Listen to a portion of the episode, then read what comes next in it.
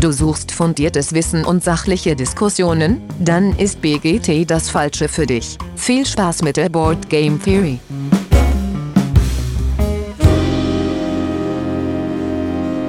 Ja, hallo alle miteinander da draußen an den Endgeräten. Herzlich willkommen zurück bei der Board Game Theory. Schön, dass ihr wieder eingeschaltet habt. Heute sind wir in einer, äh, wieder in einer größeren Runde unterwegs. Und nachdem wir uns das letzte Mal äh, in die Superheldenwelt bei Marvel begeben haben, begeben wir uns heute in ganz, ganz andere Gefilde. Ein äh, nicht ganz so typisches Brettspielthema, trotzdem mit äh, ja, Anleihen dazu und äh, genügend Nähe, dass wir das hier aufnehmen. Äh, dabei sind heute der Axel mal wieder. Hi. Hallöchen. Der Stephan. Hallo. Hallo. Der Patrick. Guten Abend. Und der Lars. Hi Lars. Moin. Genau, und äh, heute geht's, äh, soll es um das Thema Rollenspiel, und zwar ganz konkret Pen-and-Paper-Rollenspiel, also nicht Live-Rollenspiele oder sonst irgendwelche Rollenspiele, sondern äh, ja, Pen-and-Paper-Rollenspiele. Was das genau ist, da kommen wir gleich zu. Erstmal äh, gibt es kurz Feedback. Da hat sich einmal äh, der Ray von Game Junk bei uns gemeldet, und äh, ja, für ihn ist ähm, Marvel Champions auch ein super Spiel, so eins der besten Solospiele. Er kann es sich auch gar nicht vorstellen, das ähm, alleine äh, mit mehreren zu spielen, so rum. Und Jedi Board Games, die haben sich gemeldet und meinten auch, das Comic Artwork passt da perfekt. Würden sie auf jeden Fall, äh, also wenn, mit dem Film Artwork hätten sie es nicht so cool gefunden. Ja, und äh, Patrick, du hattest irgendwas zu Harry Potter noch? Nichts hinzuzufügen sozusagen. Ich hatte nichts hinzuzufügen, du hast das wunderbar wiedergegeben. Deckbauspiel, indem man das während des Spiels aufbaut, das Deck. Und äh, ja, aber an sich ist es auch nur eine äh, reine Monst- äh, Boss-Schlacht, die man da tatsächlich äh, vor sich hat, die aber mit jeder Runde immer mehr und immer stärker werden, genau. Würdest du es denn dann auch äh, jetzt nochmal so als ähm, äh, Alternative empfehlen? Jemand, der... Ähm, mm. Ja, wobei ich, glaube ich, beim Marvel Champions, so wie ich das jetzt äh, gehört habe, doch ähm, mehr Möglichkeiten habe. Ne? Die Charaktere entwickeln sich nicht wirklich. Es ist wirklich, dass ich habe meine zehn Startkarten und den Rest kriegen halt alle quasi, wie sie sich halt das so kaufen. Also ja, okay. Vielleicht ist man dann doch schon als Marvel-Held äh, individueller unterwegs und ähm, kann da sich irgendwie mehr drauf einlassen als bei dem Harry Potter Spielen, wenn man so in die Richtung gehen möchte. Ja. Okay, verstehe. Ja, cool. Dann kommen wir auch zur Intro-Frage, und passend zum Thema haben wir uns überlegt, äh, wir fragen uns, wir stellen eine Truppe zusammen und jeder kann neben sich selbst noch drei, wen auch immer mitnehmen, um äh, die Abenteuer zu bestreiten. Und den Anfang äh, darf der Lars machen. Du darfst frei wählen, was immer du möchtest, wer, wer dir einfällt. Du kannst auch äh, die Schlümpfe nehmen. Ja, ähm, ich würde den gestiefelten Kater mitnehmen. Geil. Ähm, Ich würde Link mitnehmen aus Legends of Zelda, und ich würde Ruffy von ähm, One Piece mitnehmen. Sehr cool, Lars. Coole Wahl. Patrick, wen nimmst du mit? Ja, ich brauche natürlich einen schlauen Kopf neben mir als Anführer, der mich berät. Äh, habe ich äh, Shikamaru aus äh, Naruto mit dem Über-I Q-Brain. Ähm, dann brauche ich noch einen, der schnell und äh, die Macht der Welt quasi hat, mit einer Attacke die Erde zum Explodieren bringen kann. Da nehme ich so einen Goku mit aus Dragon Ball. Und tatsächlich brauche ich ja noch einen, der mich von hinten äh, zu jeder Zeit beschützen kann. Da nehme ich auch Ruffy mit, mit seiner Gum-Gum-Attacken. Ähm, kein Problem. Sehr gut. Cool, Stefan. Ja, also ich habe das nicht ganz so gut durchdacht wie äh, Patrick, muss ich ganz ehrlich zugeben. Äh, ich habe jetzt mal äh, mir überlegt, ich würde auf jeden Fall Legolas mitnehmen. Ähm, ich meine, Legolas ist cool, braucht man nicht drüber diskutieren. Korrekt. Dann äh, sollte ich mal die Macht brauchen, Obi-Wan. Äh, jetzt, jetzt bin ich so ein bisschen im Zweifel. Also ich habe jetzt ganz ehrlicherweise mir mal so ganz so spontan äh, aufgeschrieben Erling Haaland, Black Widow und Captain Jack Sparrow. Also ich weiß es jetzt nicht ganz genau. Ähm, das ist schon geil. Ja, schon irgendwie. Also ich würde mich aber jetzt, glaube ich, spontan für Captain Jack Sparrow entscheiden, weil ich meine, da erlebst du jeden Tag was, da ist nicht ganz so langweilig, das wird lustig. Also ich denke auch, ja. Ja, das ist geil. Also die nehme ich mit. Sehr cool. Axel, wen nimmst du mit? Ja, ich würde ähm, als Rambock den Hulk mitnehmen, damit ich auch genug Mus- äh, Muskelkraft habe. Als Weisen Magier den kleinen Yoda. Und um das alles musikalisch noch ein bisschen zu unterstützen und eventuell den Hulk noch ein bisschen wütender zu machen, würde ich noch den Rittersporn mitnehmen von The Witcher. Ja, der dann nämlich dann irgendwann so sehr nervt, dass der Hulk richtig wütend wird und noch mehr raushaut. Sehr cool. Ähm, ja, also ich brauche natürlich auch jemanden, der die Macht nutzen kann. Ich würde allerdings Ahsoka Tano mitnehmen, weil die einfach zwei Lichtschwerter hat. Ähm, dann würde ich auch äh, Ruffy mitnehmen oder ähm, äh, Luffy, wie er im Japanischen heißt. Äh, und äh, für alle Fälle John Wick, weil äh, den kann man, glaube ich, immer brauchen. Ja, den kann man immer gebrauchen. Ja. Genau. Zur Not einfach sagen, der hat deinen Hund getötet. Genau. Ja, cool.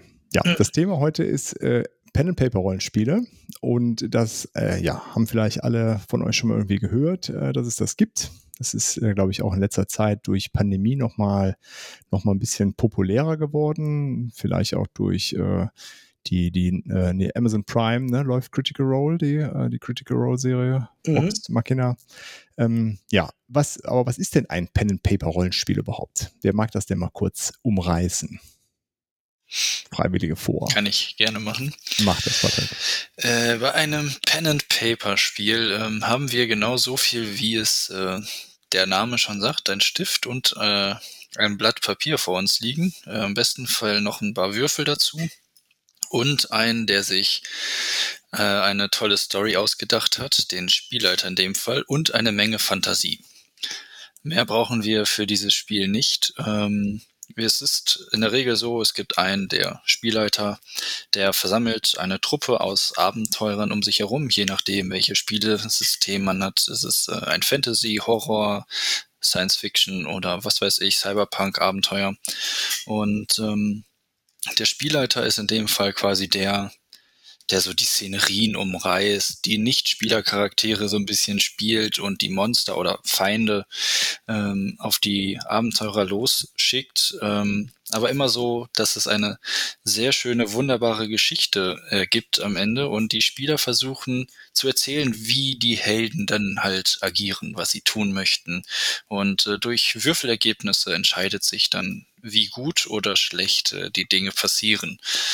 Ähm, Genau, es kommen sehr, sehr verrückte, sehr, sehr lustige Szenen, wenn man sich das sehr gut vorstellen kann, zustande und ähm, sorgt für sehr, sehr großes Gelächter.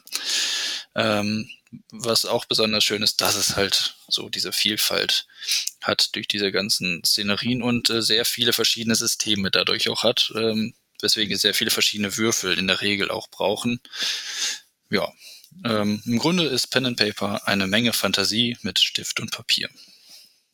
Okay, und da ist dann immer so ein dünnes, dünnes Regelwerk oder auch dickes Regelwerk, genau, drumherum, um das so ein bisschen in, in Bahnen zu lenken, damit sich nicht jeder einfach ausdenkt, so ich fliege jetzt darüber und zünde alles an. Ähm, genau, jedes, jedes, jede Szenerie, die wir aufbauen wollen, also jedes Setting, ähm, Dungeons and Dragons, Das Schwarze Auge, Cthulhu, Shadowrun, was weiß ich, hat seine eigenen Regeln ähm, und da müssen wir als Spielleiter dann dafür sorgen, oder die Spielleiter müssen dafür sorgen, dass die Spieler sich so ein bisschen danach richten. Aber natürlich hat der Spielleiter immer noch das letzte Wort und kann sagen, okay, du möchtest fliegen, erklär mir, warum du fliegen willst, obwohl das überhaupt nicht möglich ist und vielleicht lasse ich dich fliegen.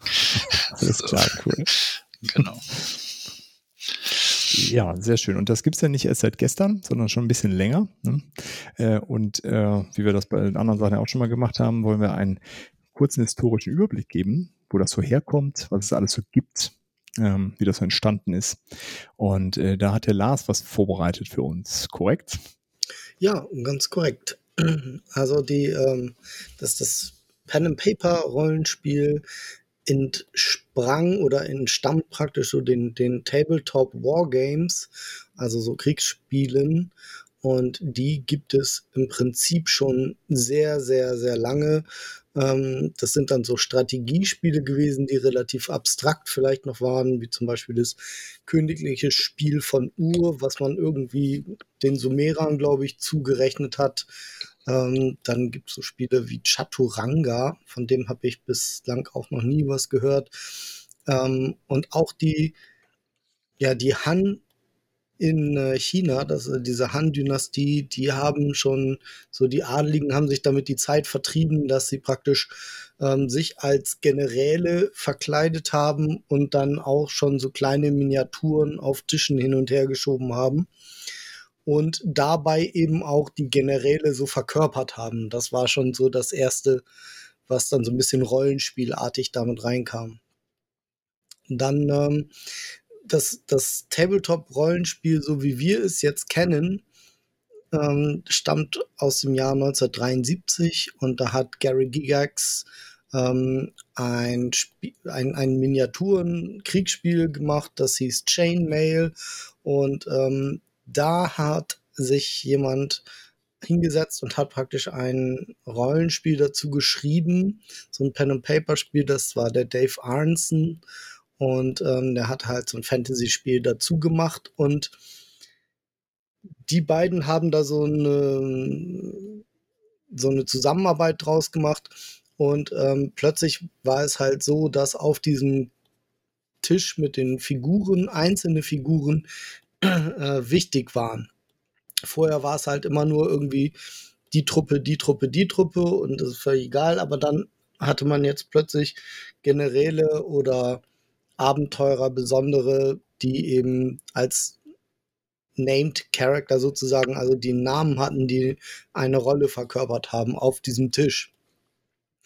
Und ähm, dann nach, ja, nach diesem Chainmail praktisch von Gygax und Arneson ähm, kam dann auch ziemlich schnell, nämlich neunzehnhundertvierundsiebzig, Dungeons and Dragons raus, was so tatsächlich das erste Pen-and-Paper-Rollenspiel war, und das ist auch gleich richtig explodiert. Also es ist äh, in den achtzigern, als ich aufgewachsen bin, so, da war das völlig Bombe, ähm, überhaupt, aber auch, also es ging ganz schnell, dass dann ganz viele andere Rollenspiele kamen, ähm, wie Ars Arcana zum Beispiel, ja, in Deutschland dann auch Das Schwarze Auge und auch einige mehr, und dann auch die verschiedensten Spielwelten damit erforscht wurden. Da gab es auch damals schon Science Fiction, es gab ähm,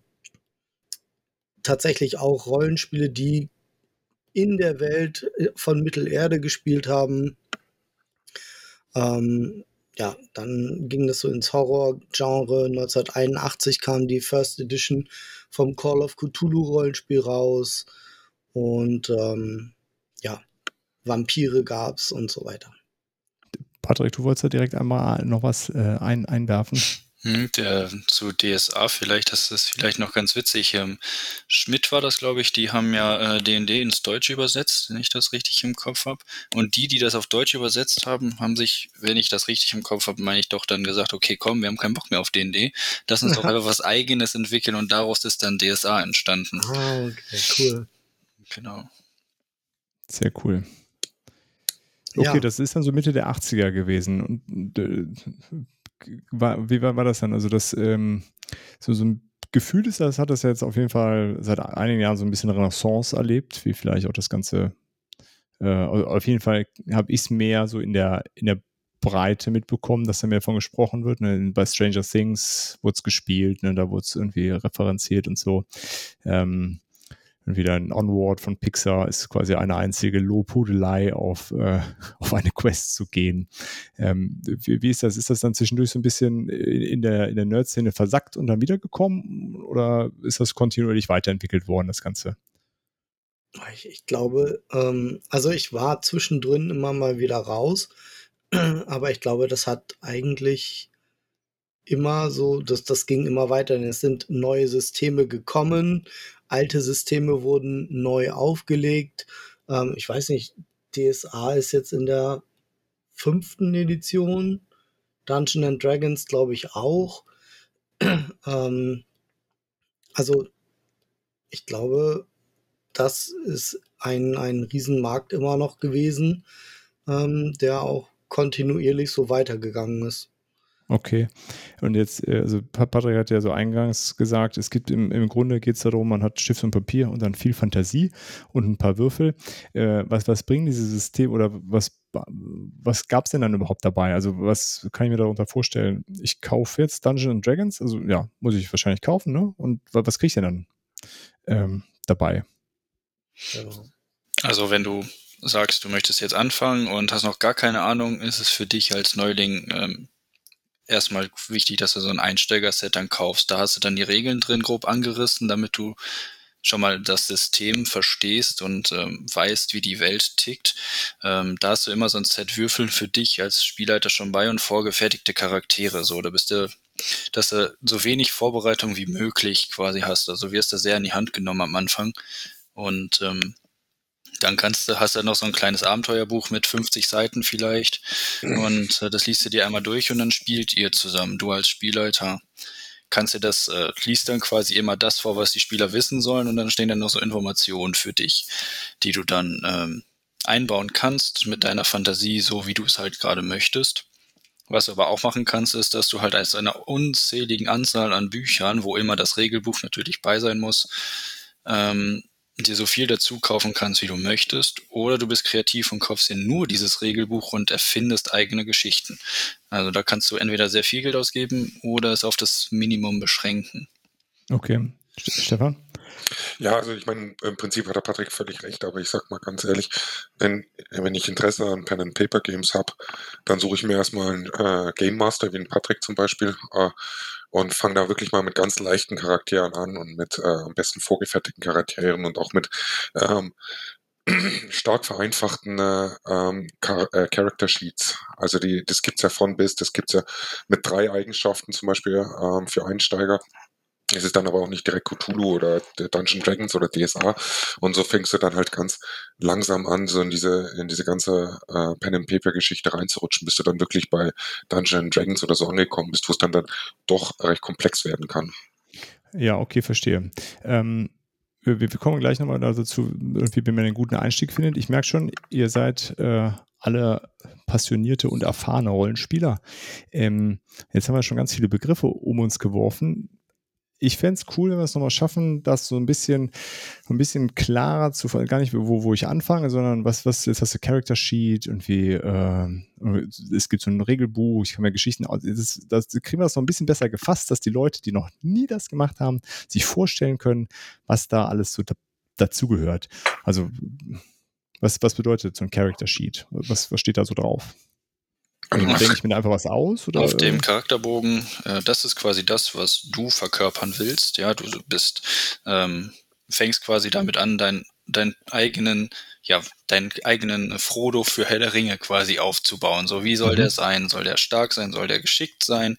Ähm, du bist der Held dieses Abenteuers und ähm, du kannst dir dann nach den Regeln, die es für dieses System gibt, ähm, dir diesen Charakter dann aufbauen. Da gibt es mehrere Möglichkeiten. Du liest dir alles durch, was kann das, was gibt es und dann baust du dir das individuell erstmal zusammen, damit du dein persönlicher Held, äh, der persönliche Held in dieser Geschichte bist, die halt dann erzählt wird. Genau, das, das steht dann auf diesem Charakterbogen alles niedergeschrieben in Form von Zahlen und Worten ähm, und damit arbeitest du dann und äh, du würfelst quasi dann immer mit den Werten, die auf deinem Charakterbogen stehen. Also der Charakterbogen hilft dir quasi nochmal, dich als Charakter dann auch zu definieren, wie du bist und äh, was du kannst. Okay. Und, und das, was immer, ja, Stephan? Ähm, ich wollte nur gerade kurz noch ergänzen zum Patrick. Zum Beispiel kannst du auch bei diesem Charakterbogen dann, was ich immer persönlich ganz spannend finde, eine Hintergrundgeschichte schreiben. Äh, ja. Woher kommst du? Was machst du? Was sind deine persönlichen Eigenschaften, die dich als Charakter spezifizieren? Zum Beispiel bin ich eifersüchtig? Äh, bin ich aggressiv? Bin ich, bin ich zurückhaltend? Äh, bin ich vorlaut? Keine Ahnung. Ähm, und das ist halt eben das Spannende, finde ich, an diesen äh, Pen and Papers, äh, dass du wirklich jeder oder jede sein kannst, wer immer du willst. Ob jetzt menschlich, Vampir, keine Ahnung, Wolf, Hase, völlig wurscht. Und das ist, das ist halt das, was für mich Pen and Papers ausmachen. Okay, und das ist das, was Patrick eben meinte, dass da, da ist dann die Fantasie, weil du willst das genau. dann mit, mit Leben befüllen. Also genau, du es geht befüllst das mit Leben. So statisch diese Mechanik da runter zu spielen und ich genau. habe da irgendwelche Werte, sondern äh, du versuchst das dann auch äh, entsprechend so zu agieren, wie genau, der, der genau. Das ist, ja, das ist ja das Spannende an, an Pen and Paper, dass du durch dieses ich agiere, wie mein Charakter ist, praktisch deine, deine Figur zum Leben erwächst. Und das, das macht ja auch da Spaß. Zum Beispiel, ich habe ich hab auch äh, Pen and Paper Games gehabt, da wurde zwei Sitzungen lang nicht ein, nicht ein Kampf ausgefochten, nicht einmal eine Waffe gezogen, gar nichts. Da ging es äh, wirklich nur um die Interaktion zwischen dir und deinen Gruppenmitgliedern und gleichzeitig externen Spielfiguren, die durch den Game Master praktisch gesteuert worden sind. Und auch, auch das ist ein Teil von Pen and Paper, dass du halt einfach deinen Charakter lebst. Also das ist aber dann schon eine, ich will nicht sagen eine höhere Ebene, aber es ist halt anders als jetzt Dungeons and Dragons beispielsweise, wo es dann am Ende des Tages äh, nur darum geht, äh, auf die Mütze zu hauen. Was auch ja, lustig ist. Ja. Tatsächlich, ne? Also das sind so verschiedene Zweige auch, die sich so gebildet haben, ne? Das ist halt dieses Tabletop-R P G, das ist doch immer noch ähm, oder man merkt ihm immer noch an, dass der, der Vater davon praktisch so, so ein Tabletop-Wargame war. Genau.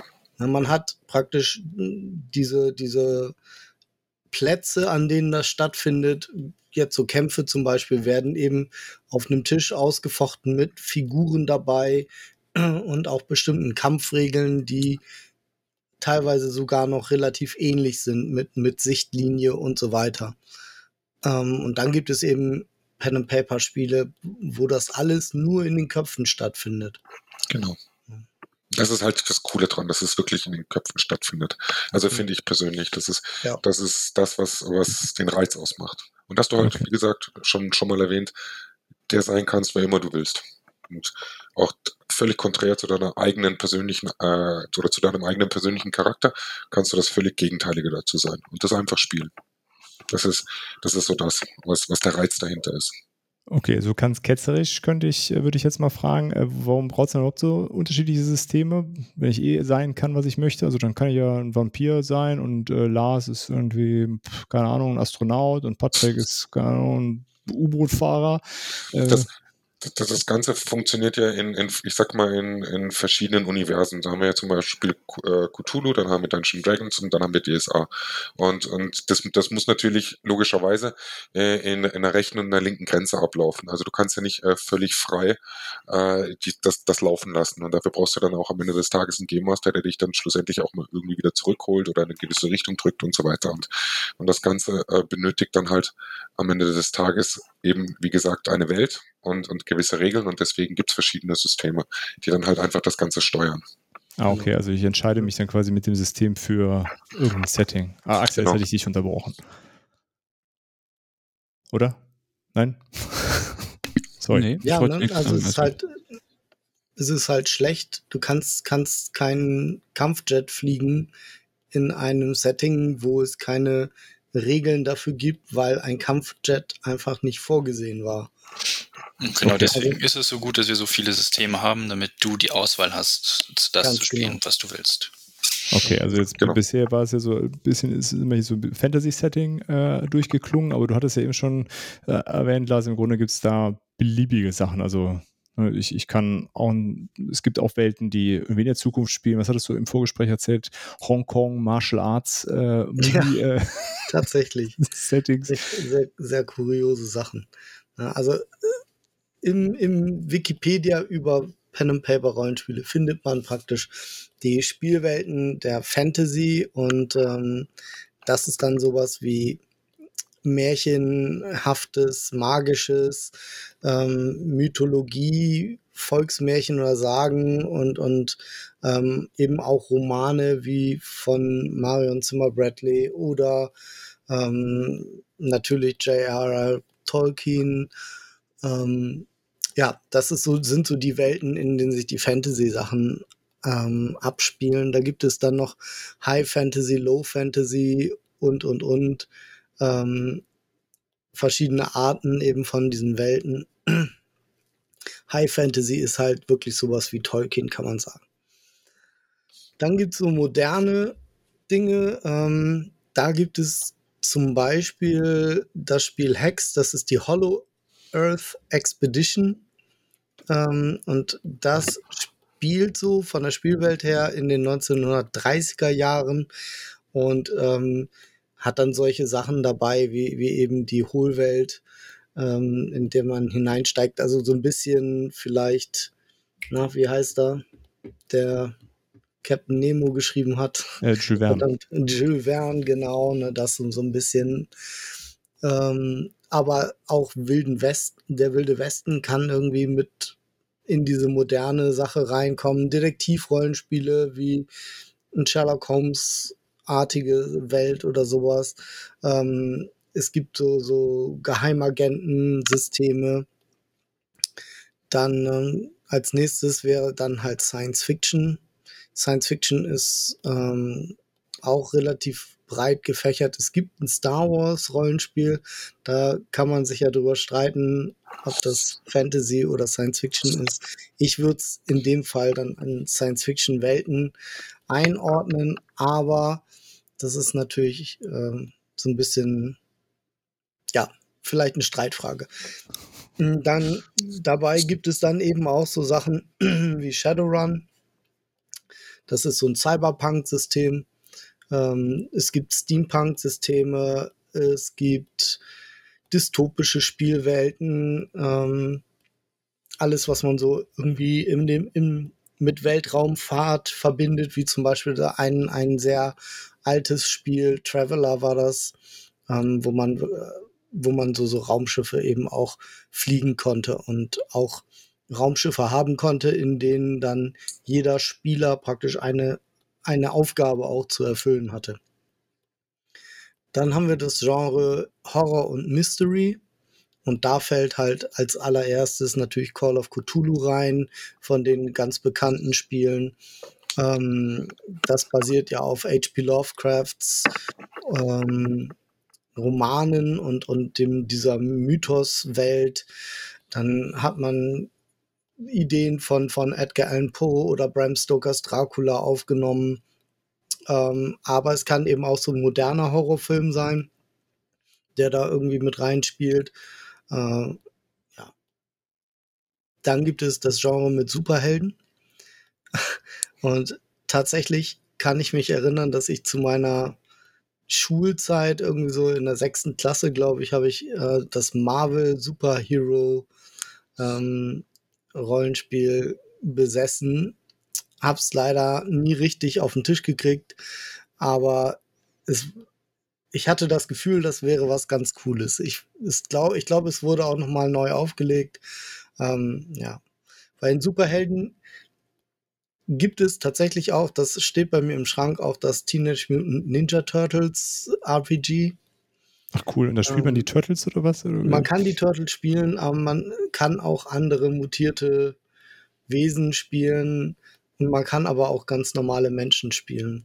Das ist, ähm, ich glaube, das, das fügt sich so ein bisschen in die Regelwelten von anderen Systemen ein. Ich glaube, GURPS ist das. Ähm, und da gibt es halt verschiedene Dinge, die man so miteinander kom- kombinieren kann. Okay. Axel, du hast äh, was dazu beizutragen. Ja, wo du gerade äh, mit dem Superhelden-Thema bist. Es kommt jetzt auch Ende Mai von den Machern von ähm, Batman Gotham City Chronicles ein Batman ähm, mhm. Pen and Paper raus, wo du dann, glaube ich, quasi dir in der Batman-Welt einen Helden machst und dann halt nicht direkt Batman spielst, aber quasi an der Seite von Batman spielen kannst. Da ist jetzt noch nicht so viel bekannt. Aber das kommt zu Ende Mai, kommt auch noch ein neues äh, D C Pen and Paper dazu. Okay, ja. Das finde ich, ja, das find ich ja spannend, weil das stelle ich mir sehr schwierig vor. Äh, weil wir hatten ja eben ne, dieses, ich kann sein, was ich möchte. Und wenn ich dann so eine doch sehr feste Welt mit diesen sehr etablierten Charakteren habe, wen übernehme ich denn dann da in dieser Welt? Ich kann ja schlecht Batman sein, weil Batman ist ja auch sehr definiert, wie er sich verhält. Das macht wahrscheinlich dann ja wenig Sinn. Ähm, ja, finde ich auf jeden Fall äh, spannend, wie sich sowas dann überhaupt spielt. Weil ja. Ich habe das, also gefühlt bin ich da eben nicht so frei wie bei ja, irgendwas anderem. Ich glaube, das ist dann ähm, ein bisschen so, du wir- kannst quasi der nächste Robin oder so werden. Also wie gesagt, es ist noch nicht so viel bekannt. Aber die Arschkarte gezogen. Der nächste Robin. Als Beispiel. Ja, aber du kannst dir dann halt, glaube ich, auch irgendeine Hintergrundgeschichte ausdenken und sagen, deine Eltern sind auch vom Joker getötet worden als Beispiel und ja, du willst ihm jetzt auch eine reinhauen, dem Joker, und dann ne, ja, okay. bist du halt in der Welt von Batman und machst da Spökes. Ja. Ja. Ja, nach den Superhelden gibt es dann noch so Satire als Rollenspielwelten, satirische Rollenspielwelten, und da ist so ein relativ bekanntes von neunzehnhunderteinundneunzig, Plüschpower und Plunder, in dem die Spieler ähm, die Rollen von zum Leben erwachten Plüschtieren übernehmen. Und das wollten wir auch in meinen Gruppen ähm, einfach öfter mal spielen. Aber wir haben es noch nicht geschafft. Aber das, das stelle ich mir sehr, sehr witzig vor. Ja, das klingt sehr unterhaltsam. Ja, und ich, ich bin nicht ganz sicher, wo man das so einordnen kann, aber ich glaube zum Beispiel auch dieses äh, Hongkong Action Theater Rollenspiel ist so ein bisschen satirisch vielleicht auch zu sehen. Ähm, und dann gibt es noch die universellen Systeme, und das sind so Systeme, die verschiedene Genres zu hybriden Spielwelten ähm, zusammenmergen. So.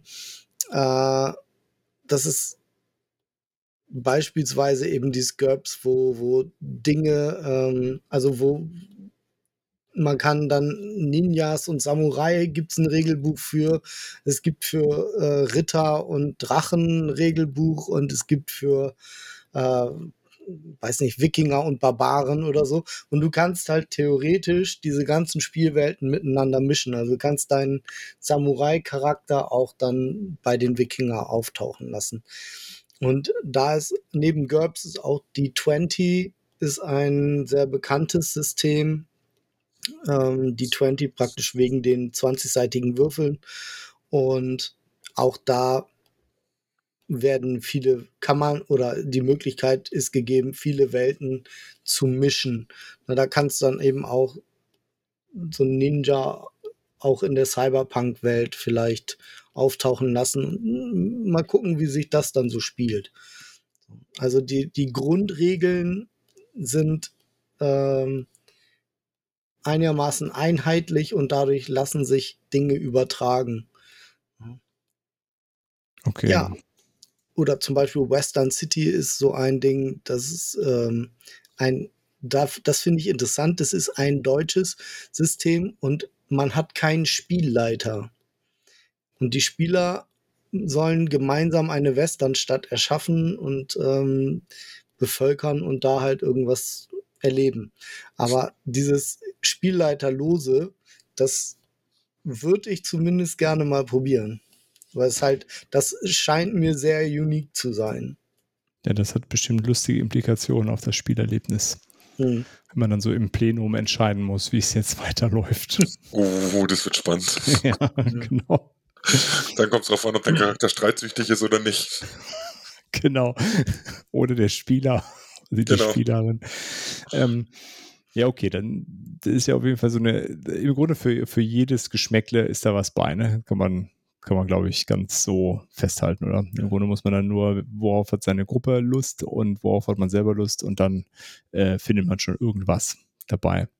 Ja, ja. Und da, da gilt auch fast schon diese Regel, die es fürs Internet ja gibt. Wenn es irgendetwas gibt, gibt es auch Porn davon, und da ist es irgendwie ähnlich. Also wenn es irgendwas gibt, dann gibt es davon ein Monopoly, ein Trivial Pursuit, ein Munchkin und ein Rollenspiel. Okay. Das stimmt allerdings durch.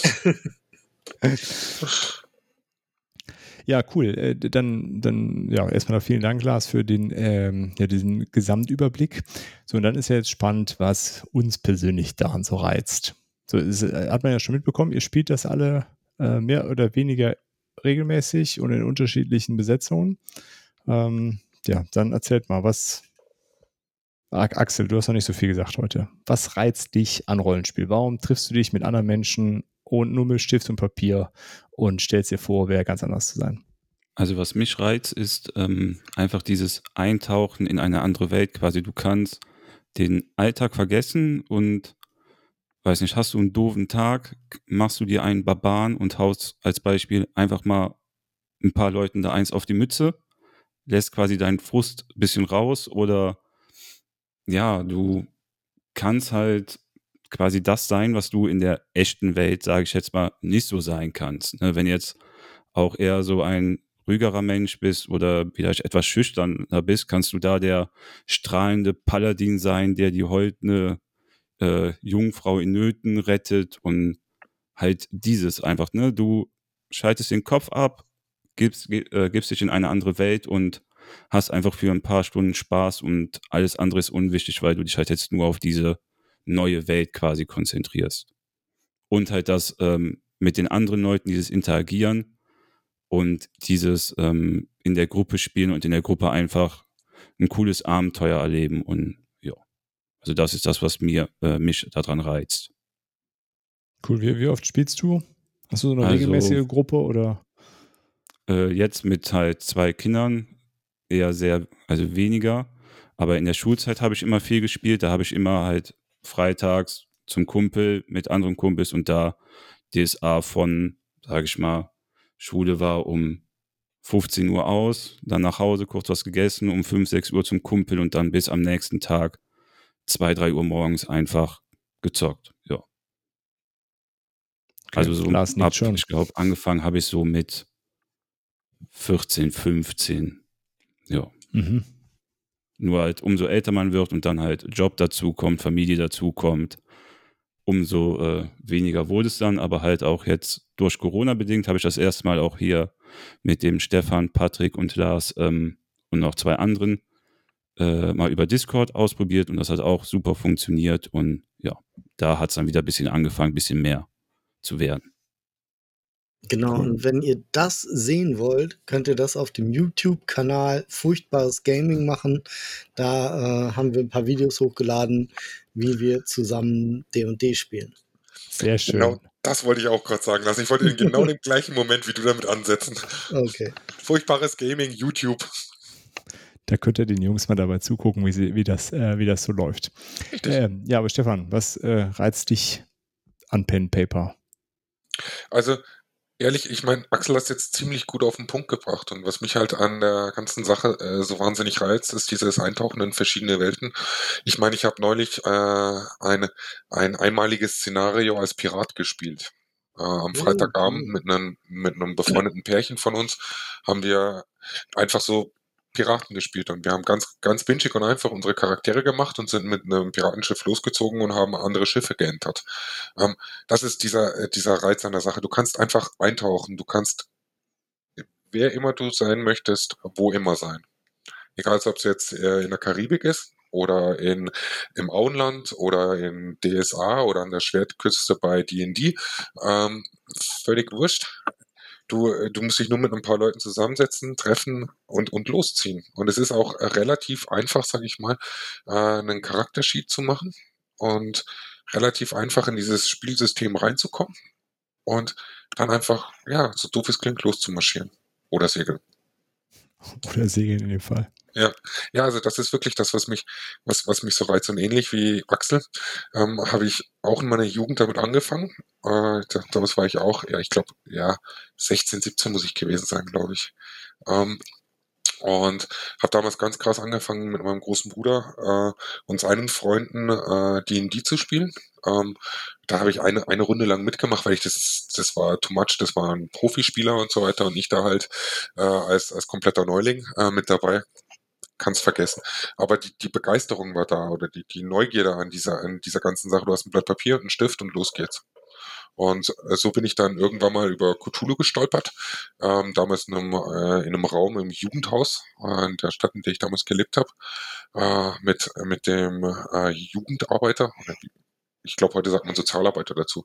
Also nicht, dass ich ein Sozialfall war oder so, um Gottes Willen, aber äh, dieses, dieses Jugendhaus äh, war halt betrieben von der ähm, äh, von dem äh, von dem Jugend, Jugendleiter. Ich keine Ahnung, wie die sich das damals geschimpft haben. Der war damals der Game Master und so bin ich in die ganze Sache reingerutscht und mit f- völlig unterschiedlichen Typen und Mädels äh, vorher nicht gekannt und einfach dahingesetzt und, und losgespielt.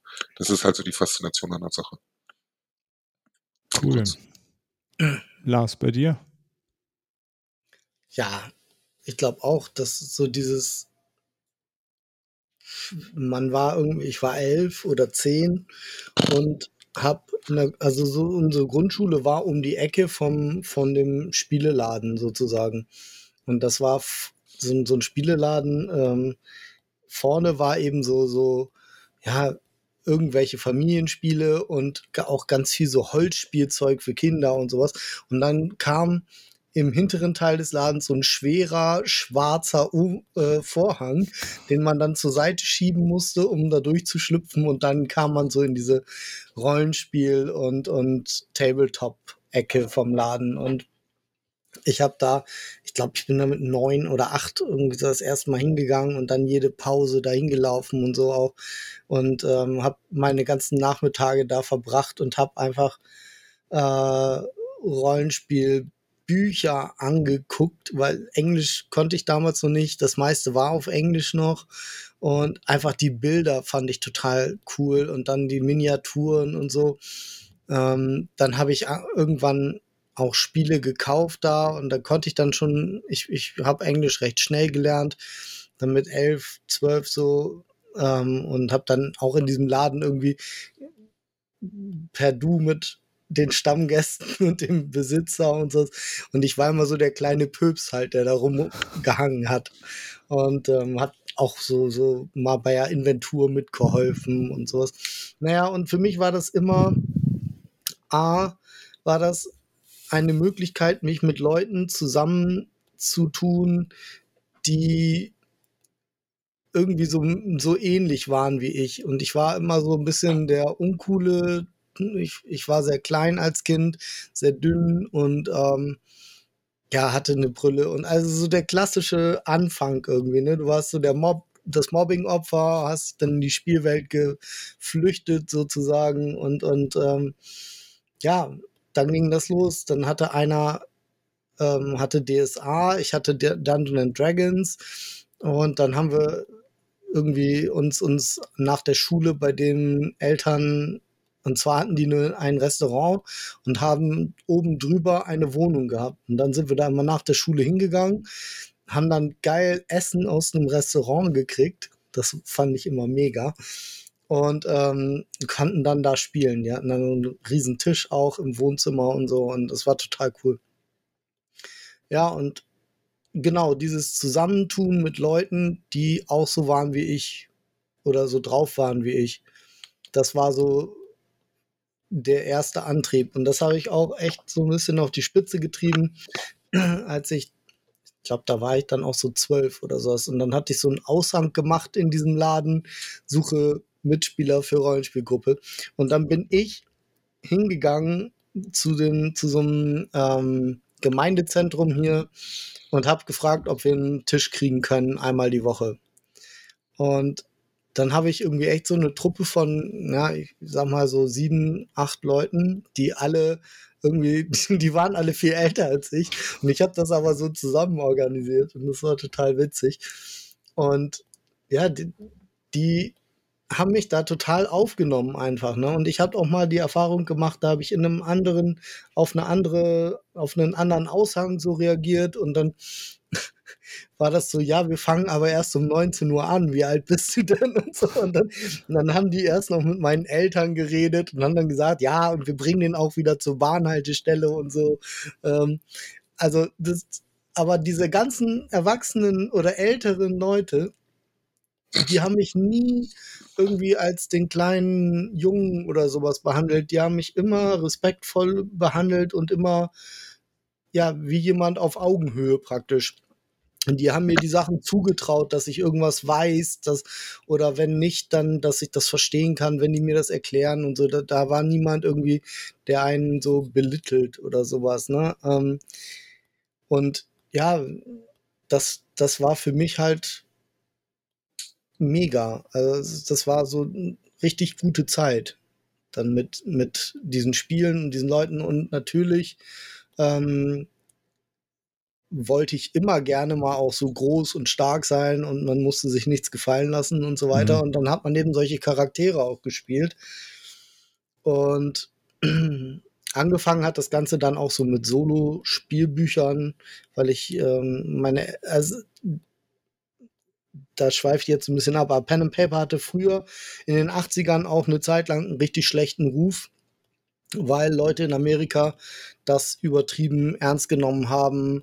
Ähm, da gab es Leute, die haben sich schwer verletzt, irgendwie, weil sie in Streit gekommen sind, oder äh, jemand hatte einen Charakter und der ist gestorben und äh, darüber hinaus hat er sich auch umgebracht, und zwar wirklich, weil er das nicht verknusen konnte irgendwie. Und ähm, dann wurde das immer viel mit, na, Jugendliche treffen sich in irgendwelchen Kellern und so, und dann wurde das immer so, ist das Satanismus und so. Also es hatte tatsächlich richtig schlechte Presse, und meine Eltern haben das natürlich auch mitgekriegt, und dann ähm, durfte ich das eigentlich erst mit zwölf, habe dann aber so rumgebettelt und, und so, dass dann schon ein bisschen früher durfte. Ja. Also quasi das Übliche. Damals waren es die Rollenspiele, heute ist dann das nächste und äh, genau, ja. ne, Metal und was auch immer. Ja, aber das war, also für mich war der Sozialaspekt immer ganz, ganz wichtig. So. Cool. Patrick, und bei dir? Für mich ist es ähm, tatsächlich äh, das Geschichten erzählen oder erleben, äh, was mich daran reizt, äh, als Spieler, f- fast noch mehr als Spielleiter in dem Fall. Ähm, ich mag es, Geschichten zu schreiben, ich mag es, Geschichten zu erzählen, und ich mag es, Geschichten zu erleben. Und äh, ich finde es super interessant und spannend, wie was es so alles gibt, und ähm, ich bin einfach ein, ja, das hatte ich glaube ich schon mal erwähnt äh, in der Kampagnenspielfolge, dass ich äh, sehr, sehr erpicht darauf bin oder spannend finde, wie andere denken und sich andere Sachen ausdenken, und ähm, das zu erleben, finde ich, reizt mich fast sogar noch mehr, als je in eine andere Rolle zu schlüpfen. Also ich habe dann nie mir gewünscht, ich wäre jetzt ein Drachenwesen oder sowas, aber mein erster Charakter war halt ein Drachenwesen bei einem Rollenspiel. Also ich fand das einfach cool, ich, dass, das, dass das möglich ist, und äh, deswegen habe ich das genommen. Es war jetzt aber nie so, dass ich mir vorstellen würde, ich wäre jetzt gerne ein Drachenwesen oder sowas. Ähm, mich reizt wirklich einfach nur diese Tatsache, dass ich Abenteuer erleben kann, äh, die ich äh, mir selber so kreiere. Genau. Ja, und äh, deswegen äh, finde ich Pen and Paper sehr spannend, weil äh, die das Ganze drumherum mit den Abenteuern halt ist genau das, was ich äh, so liebe. Und äh, ja, deswegen mache ich auch äh, das, was wir schon beim letzten Mal mit mir erwähnt hatten, mein eigenes Abenteuerspiel. Ich, ich, ich bin einfach äh, verrückt nach Abenteuern. Ja, und ich finde das halt auch wirklich schön von dir dargelegt und erzählt, und ich kann das auch nur voll und ganz unterstützen. Ähm, äh, Gerade dieser Punkt, so in Geschichten eintauchen und Geschichten erleben und so weiter, ja, das ist der Grund, warum, äh, warum ich Pen and Paper einfach liebe. Ja, cool. So, dann bleibe ich noch, ich muss auch noch sagen, was mich daran reizt. Ähm, also mich hat damals auf jeden Fall auch total gereizt, diese Bücher, und ja, mit den tollen Artworks und äh, dass die irgendwie so versprechen, da in eine, in eine Welt einzutauchen, die, die man sich im Grunde frei definieren kann. Also klar, es gibt ja so eine, äh, eine Menge an, an Regelwerk drumherum, aber da kann man sich doch, doch recht frei bewegen und sich irgendwie beliebig austoben. Ähm, äh, Das, das in dieser Gruppe spielen, das war auch mal cool, und äh, ich habe aber auf jeden Fall viel mehr Zeit damit verbracht, äh, mir irgendwelche äh, Dungeons auszudenken und äh, irgendwie das zusammenzustellen. Mit meinem Bruder ewig lang da gesessen und dann äh, geguckt, okay, was, was kann man denn hier alles machen, und welche Rätsel äh, uns ausgedacht, auf Millimeterpapier dann und was gezeichnet. Und, äh, ja, ja, das gute Millimeter. Genau. ja, ja, mein Vater ähm, war eine Zeit lang technischer Zeichner, und dann ähm, hat man da jede Menge Zeug äh, und das bot sich dann halt an.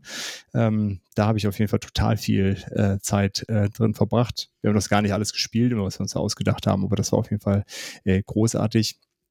Ja, und dieses Soziale, was du ja auch schon sagtest, Lars, ähm, und das ist auch nochmal, äh, weil vielleicht so jetzt die, die Frage aufkommt, was ist denn jetzt eigentlich so der Unterschied zu, zum Brettspielen? Da taucht man ja auch irgendwie in eine andere Welt ab, aber dieses, und man spielt es auch mit anderen Leuten zusammen, aber dieses soziale Miteinander ist, finde ich, bei Rollenspiel dann doch nochmal ein, irgendwie ein ganz anderer, äh, oder auf einem ganz anderen Niveau findet das statt, weil es viel mehr über dem, über dem Brett sozusagen stattfinden, über dem Tisch. Und dieses, äh, ja, man muss sich aufeinander einlassen und man muss sich auch darauf einlassen, dass man diese, in diese anderen Rollen schlüpft und dass man ja im Grunde zwei, also einmal ich, der Dirk und dann mein Charakter. Der Dirk findet halt nicht so viel statt, äh, außer wenn er irgendwie was zu essen holen geht dazwischendurch. Ähm, ja, und das gibt dem, dem ganzen sozialen Miteinander irgendwie auch einen anderen, äh, äh, ja, nochmal so einen anderen Spin, finde ich. Und äh, ihr habt da auch irgendwie ganz interessante Leute drüber kennengelernt, die ich sonst, glaube ich, nie kennengelernt hätte. Und da verbringt man halt irgendwie Nachmittage, die man ja so nicht verbringt, halt auch gerade als Jugendlicher äh, wahrscheinlich sonst eher, äh, eher unwahrscheinlich, dass man sowas macht, da irgendwie stundenlang da rumsitzt und sich überlegt, wie man äh, irgendwelche Dungeons durch, durchquert oder irgendwelche Zauber vorbereitet, weil man vielleicht nachher irgendwie eine, eine Schlacht hat ähm, oder diverse andere Dinge. Genau, ja. Ist auf jeden Fall so eine ganz besondere Art, die Zeit miteinander zu verbringen. Boah, da habe ich gleich noch eine Anekdote, wo du Millimeterpapier und Spielbücher, ne? Ja, dann schieß los. Kenn, kennst du der Fl- Hexenmeister vom Flammenden Berge? Nee. Das war so eins der, ich glaube, das war das zweite dieser Fantasy, äh, Fighting-Fantasy-Reihe. Ähm, und ich kannte einen Typen, der tatsächlich dieses ganze Teil, dieses ganze Buch praktisch, die, das sind ja so Stationen und so, und er hat das so alles auf Millimeterpapier in einem riesen Format, also in so einem großen Posterformat, an seiner Zimmerwand hängen gehabt. Und das, das muss eine Mörderarbeit gewesen sein. Ach, krass. Ja. Also Joachim, falls du das irgendwie hörst, du warst mal richtig krass mein Held. Schönen Gruß an Joachim an der Stelle. Ja, aber Anekdoten ist noch ein gutes Stichwort. Habt ihr noch irgendwelche äh, Schmankerl, die, die ihr zum Besten geben wollt? Ja, ähm, mir ist mal was Lustiges passiert, sage ich mal. Und zwar waren wir ähm, bei einem Kumpel im Partyraum am Spielen, waren so sechs Leute. Und in diesem Partyraum gab es auch eine Toilette. Die war aber leider nicht so weit vom Spieltisch entfernt und hatte eine sehr dünne Tür. Ja, und irgendwann, ne, im Laufe des Abends, so wie es halt so ist, musste einer von uns auf Toilette und meinte noch so, ja, macht mal die Musik ein bisschen lauter, ne, ist, stört dann halt nicht so euch beim Spielen. Wir so, ja, ja, okay. So, der geht auf Toilette, so zehn Minuten sind vorbei. Auf einmal hört die Musik auf und genau in diesem Moment lässt er einen in die Schüssel. Das war nicht mehr feierlich, weil, ne, was an so einem Abend isst man natürlich Chips, Cola und Gummibärchen und, ne, also dieses gute Zeug. Die ganze Pizza. Ja, und wir waren gerade in einem Dungeon und auf, ne, während er das gerade rauslässt, alles, gucken wir uns nur an und erstmal so, äh, ja, äh, äh, ja, mh. Der Spielleiter dann nur, ja, du, ähm, ähm, da ist ein Monster, würfel mal. Mhm, mhm. Und der ist halt die ganze Zeit weiter, weiter, weiter. Ja, dann irgendwann war er dann mal fertig und die Musik war zum Glück auch wieder äh, aufs nächste Lied gesprungen. Und da kommt er erstmal raus und hat erstmal gestunken, unnormal gestunken, weil, wie gesagt, war nicht weit vom Spieltisch entfernt. Und ein anderer von uns meint dann nur, boah, ja, ähm, ich gehe mir mal ganz kurz eine rauchen. Und wir so, ja, ja, mach das. Währenddessen auch mal Fenster aufgemacht zum Lüften ein bisschen. Ja, dann kommt er wieder, wieder zu Ende gespielt. Und als wir dann fertig waren, meint er noch so zu mir, boah, Axel, gerade eben beim Rauchen, ey, ich wollte einfach nicht mehr auf Toilette gehen. Ich habe den einfach jetzt in den Vorgarten gepinkelt, weil ging nicht. Das Problem ist, wir durften auch, also wir hatten noch eine Toilette, aber die war oben, wo die Eltern geschlafen haben. Und um zwei Uhr nachts durfte halt nicht mehr hoch auf Toilette, weil sonst hätte den Vater geweckt und ja. Ja, und dann hat der Kumpel einfach mal bei denen in den Vorgarten geschifft. War auf jeden Fall ein geiler Abend. Und der dann halt diesen gut, Haufen gesetzt hat, der musste, wusste gar nicht, warum die alle jetzt auf einmal so komisch waren und so, weil ja, der hatte nämlich Kopfhörer, äh, was noch war, der hatte Kopfhörer auf und hat gar nicht mitgekriegt, dass die Musik aus war. Ach so, geil. Deswegen hat er halt einfach alles rausgelassen, was ging mir. Was muss, das muss, ne? Genau. Genau. Okay. Ja, dann ist es natürlich schwierig, im Charakter zu bleiben. Das ist ja. Da waren wir alle ein bisschen peinlich berührt, sage ich mal. Verstehe. Stefan, hast du noch irgendwelche lustigen Anekdoten? Lustig jetzt vielleicht nicht, eher, eher peinlich, würde ich sagen. Also das ist im Spiel passiert und äh, Ja, ich habe Cthulhu gespielt, äh, war ein normales Abenteuer. Wir waren irgendwo im Wald unterwegs, ähm, haben irgendwelche Räuber gejagt, ich weiß es nicht mehr genau. Äh, auf jeden Fall ist es da zu einer, äh, zu einer, zu einer Auseinandersetzung gekommen und ich habe halt ähm, auf den einen Räuber geschossen mit meinem Revolver. Das ist natürlich passiert, der Klassiker. Äh, ich habe es natürlich versaut mit dem Würfeln und äh, die Patrone ist im Lauf gezündet und äh, hat, äh, hat Splitter äh, praktisch äh, erzeugt, die mir ins Auge geschossen sind. Und somit äh, war ich blind. Das wäre ja so an sich kein Problem gewesen. Meine Kumpels und so weiter haben mich auch mitgenommen an der Hand und durch den Wald geführt, über zwölf Wurzeln gestolpert und so weiter äh, in unser, in unser Nachtlager.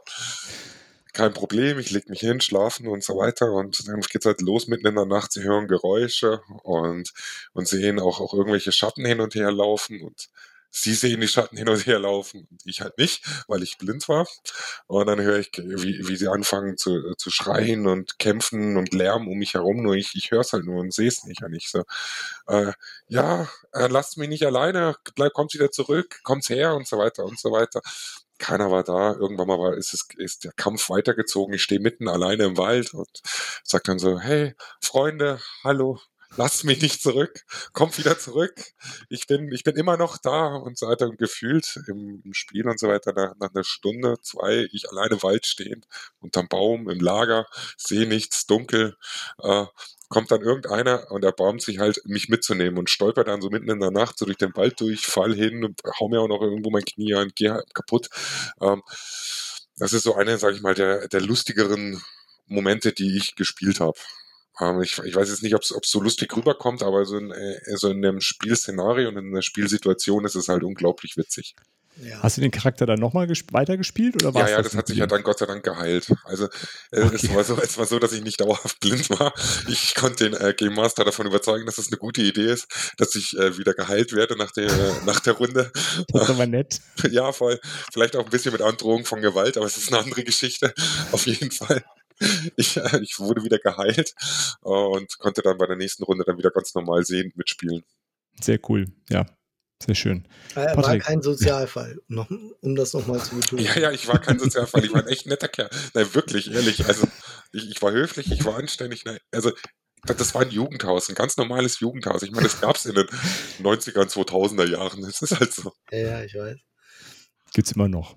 Echt? Okay, Gott sei Dank. Ja, ja, nee, ist äh, wichtig, ne, dass die Kids sich irgendwo treffen können. Absolut. Patrick. Ich darf ich noch ganz kurz einwerfen. Ja, klar. Ich war zu dem Zeitpunkt in der Kirche engagiert. Ich war Ministrant, wollte ich an dieser Stelle erwähnen. Und das ist, das ist ein Jugendhaus gewesen vom Ministranten, also bitte, ja. Verstehe. Mars und Snickers? So ungefähr. Patrick, du hast ja bestimmt auch diverse Anekdoten. Ja, ob ich die Storys toppen kann, weiß ich nicht. Ähm, aber ich glaube, wenn wir schon über eigenes Pech beim Rollenspiel reden, dann müsste ich eigentlich über meinen aller, allerersten Verlust eines Charakters sprechen. Den werde ich, glaube ich, nie im Leben vergessen. Einfach weil es so, so cool nicht war. Ähm, Da ist alles schief gelaufen, was nur schief laufen kann. Ich war bei, wir waren im Dungeons and Dragons äh, System unterwegs und ähm, wir waren in, äh, ich war ein Drachengeborener, so heißen die da, heißt ich sehe aus wie ein Drache und äh, kann Feuer speien und so ein Blödsinn. Der Nachteil ist, die können nicht im Dunkeln sehen. Und der Spielleiter hat vielleicht vergessen zu erwähnen, dass die Höhle dunkel ist, äh, als wir in die Höhle gegangen sind. Und ich als Einziger, der nichts sehe, in dieser Gruppe, bin einfach in diese Höhle reinmarschiert. Und dann hat er noch erwähnt, da ist eine Brücke. Da müsst ihr ein bisschen vorsichtig drüber. Ich, ach, kein Problem, meine Geschicklichkeit ist hoch genug. Ich gehe da einfach drüber. Ja, aber es ist dunkel hier, ne? Das äh, fällt, weißt du. Wie ist es dunkel? Ja, mach mal jetzt mit äh, Nachteil so, bla, alles, was da so halt draufkommt, nur dass es richtig doof ist für mich. Würfel mal, ob du überhaupt drüber kommst. Ja, gut. Nicht geschafft, runtergefallen, unten ein Haufen von Eiern von Drachenbabys, die frisch geschlüpft sind und Hunger haben gerade. Zum Glück hatten wir einen, der fliegen konnte. Er hat mich gerade mit dem letzten Leben noch rausgezogen aus diesem Loch und ich, ähm... äh, ja, dann war ich so, okay, es ist dunkel. Ich sollte jetzt irgendetwas dagegen tun. Und dann war kurz eine Essenspause ab diesem Moment. Und dann ging es weiter mit dem Spielen. Und ich habe vergessen, dass es dunkel war. Und was mache ich? Ich gehe einfach wieder über diese Brücke und schaffe es auch. Aber auf der anderen Seite warteten schon irgendwie zehn Gegner, die mich dann abgestochen haben. Oh, Scheiße. Ja. Schön. Das war schön. Und damit schied ich dahin. Ja, sehr cool. Ja, und äh, wenn das alles irgendwie so cool klingt und ihr wollt das auch unbedingt mal ausprobieren, äh, haben wir bestimmt ein paar Tipps, wie, äh, wie man am besten startet. Wir hatten es ja am Anfang schon mal so ganz kurz angedeutet, ähm, aber ja, das, es ist ja auf jeden Fall klar geworden, dass es eine riesen, äh, riesen Welt ist, in die man da eintauchen kann und sich wahrscheinlich auch ganz prima, oder nicht wahrscheinlich, sondern hundertprozentig ganz prima verlieren kann. Ähm, ja, was wären denn so eure, eure Tipps, die, die wir den Hörenden an die Hand geben können, um da irgendwie einigermaßen sehend durch, durchzukommen und nicht direkt in irgendwelche Gruben zu fallen? Axel? Ähm, also als Tipp hätte ich, erstmal so ein Einsteiger-Set zu holen, wie Patrick auch eben mal erwähnt hat, weil ihr euch dann auch schon mal ein bisschen in die Regeln reinlesen könnt und überhaupt ähm, zu schauen, ob es irgendetwas für euch ist.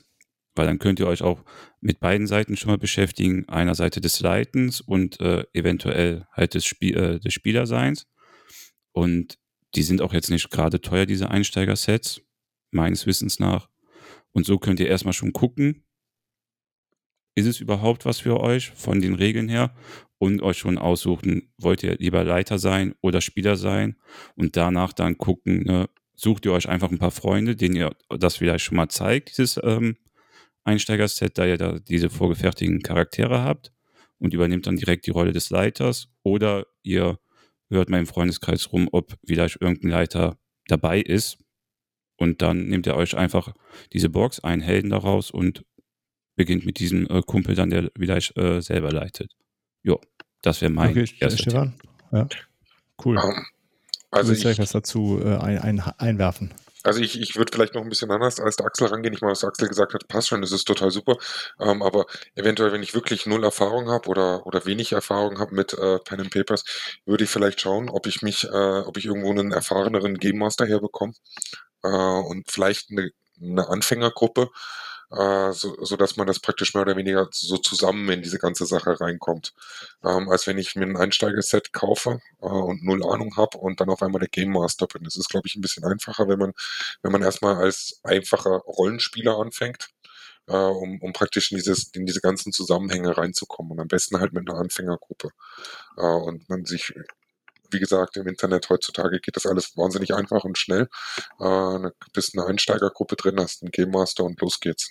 Oder halt, man, man kennt aus äh, irgendwoher irgendwen, der, äh, der spielt, weil das ist eigentlich relativ verbreitet. Neulich bin ich drauf gekommen, äh, dass der Partner von der Trauzeugin äh, meiner Frau äh, Dungeons and Dragons spielt.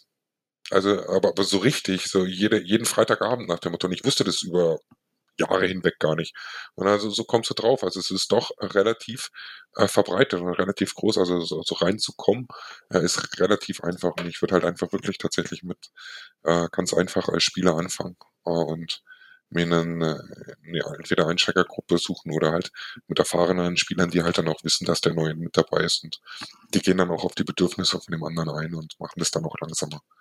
Okay, das, das klingt ja ganz, äh, ganz gut. Ähm, aber wo suche ich denn nach sowas? Gibt es da irgendwie irgendwelche äh, Foren, wo ich, äh, wo, wo ihr sagen würdet, geht da mal vorbei, äh, wo man dann vielleicht entweder online was findet, in, bei sich in der Gegend oder, oder das ist ja so einfach gesagt. Frag, ja, ja, ja, ja, hast du äh, hast, hast völlig recht. Ähm, ich, wie gesagt, an dem Beispiel hier von dem Partner, von der Trauzeugin meiner Frau, äh, es ist verbreiteter, als man denkt. Also wenn man wenn man schon so ein bisschen äh, so Brettspieler oder mal Brettspiele gespielt hat und so weiter, dann dann ist es meistens nicht weit zu Pen and Papers, weil ganz viele Brettspieler spielen auch meiner Erfahrung nach Pen and Paper Games oder haben schon mal gespielt, und die wissen dann auch äh, meistens, wer von aus äh, aus der äh, ja, Community mehr oder weniger noch Pen and Paper Games spielt. Also die Erfahrung habe ich gemacht. Okay. Das ist, dass man dass man das praktisch so durch Mundpropaganda mehr oder weniger das ganz gut geht. Uh, weil es natürlich immer besser physisch vor Ort irgendwo zu sein, jetzt wo es wieder einigermaßen geht, als das Ganze jetzt über Discord mit irgendwelchen x-beliebigen Leuten aus ganz Deutschland zu machen. Ne? Ja, nicht wahr? So wie ihr. Ja, wollte ich aber damit, wollte ich damit andeuten.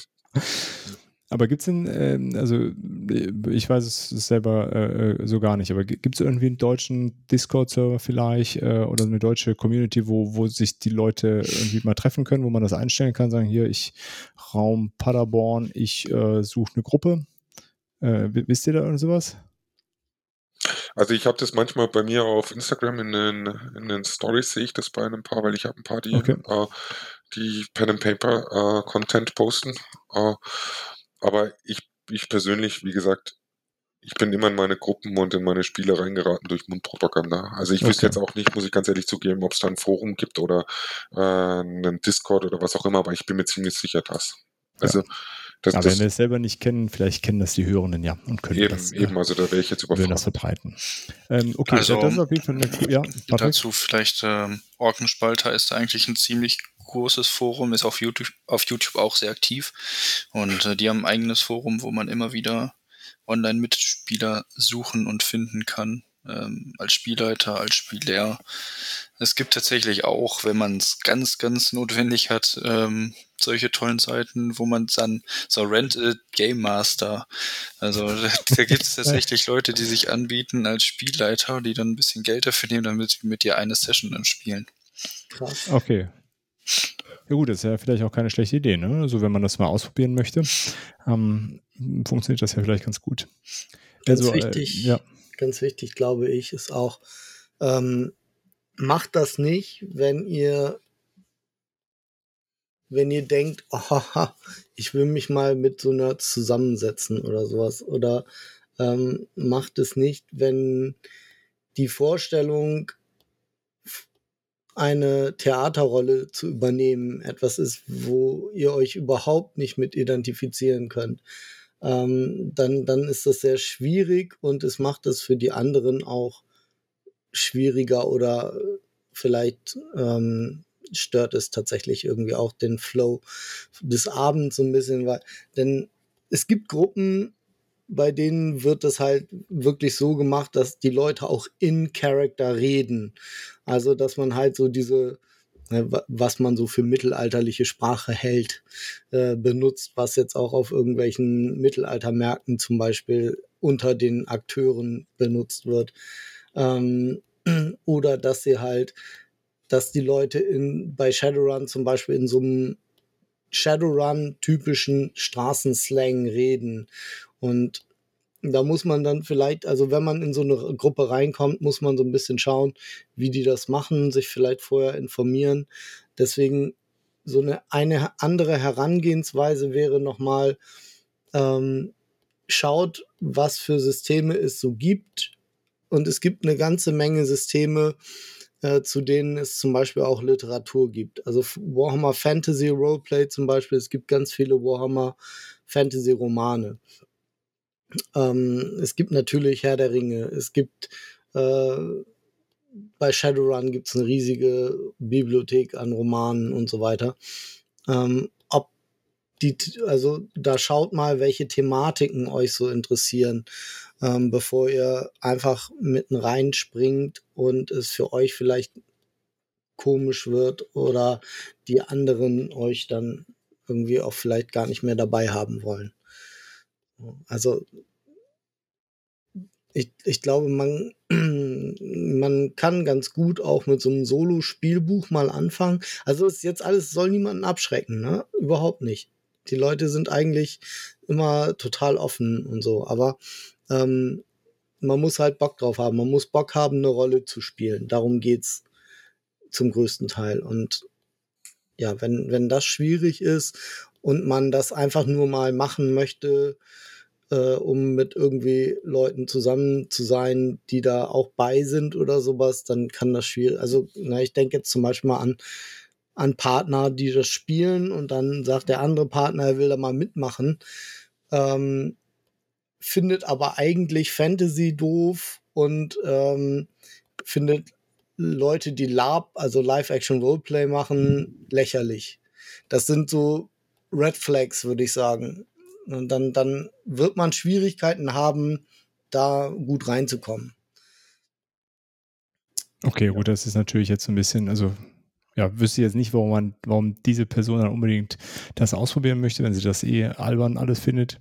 Ähm, aber ich glaube, was man auf jeden Fall, äh, was ein sehr guter Tipp ist, Lars, ähm, d- diesen Punkt, es gibt halt Leute, die das äh, sehr zelebrieren, das Ganze.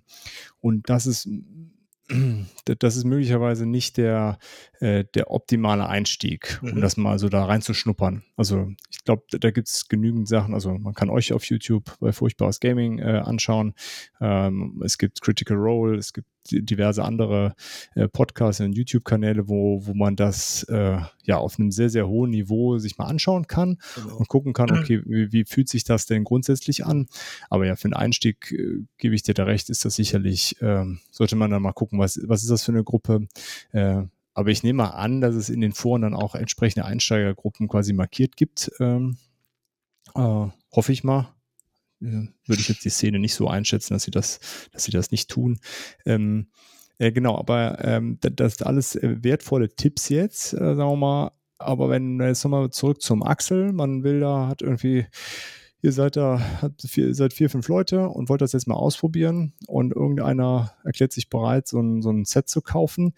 Hättet ihr dann eine Empfehlung für ein System? Weil, also ich weiß, dass die Systeme, also diese etablierten Systeme, sowohl D S A, D und D als auch Shadowrun, sind nun ja nun keine Leichtgewichte mehr. Die äh, sind vielleicht auch nicht unbedingt einsteigerfreundlich, so aus dem, was ich so immer mitbekomme.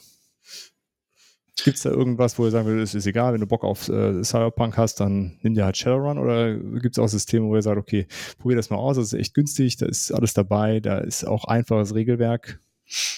Ich habe sehr viele Einsteiger-Sets ausprobiert. Äh, es kommt tatsächlich erstmal darauf an, was willst du überhaupt spielen, so für ein Setting. Äh, gehen wir mal einfach vom ganz ty- eher typischeren Fantasy-Setting aus. Ähm, da haben die eigentlich immer D S A oder D und D in den beiden Fällen oder auch Pathfinder äh, sind die je nach System schon darauf aus, dass der Spielleiter einen sehr guten Einstieg hat. Bei D S A ist es allerdings doch eher so, dass ähm, sehr viel vorgetaktet wird, und bei D und D ist es allerdings dann wieder doch eher so, dass man mehr Freiheiten hat. Ja, da hat man dann so ein paar Infos, so fu- soll das hier jetzt gerade aussehen, und wenn das und das passiert, erzählt das, was hier in diesem Kasten steht. Aber an sich wird dann doch eher die Freiheit gelassen. Also da ähm, sollte man sich schon vielleicht im Vorfeld einmal informieren und gucken. Äh, da kann ich auch wieder sehr gut an Orkenspalter verweisen. Die haben so ziemlich jedes ähm, Einsteiger-Set, was so in der letzten Zeit rausgekommen ist, einmal äh, aus anderen genommen und äh, einmal preislich sowie Inhalt ähm, angeguckt. Äh, da ist aber von System zu System das halt auch wieder anders, je nach Fokus, die die halt haben.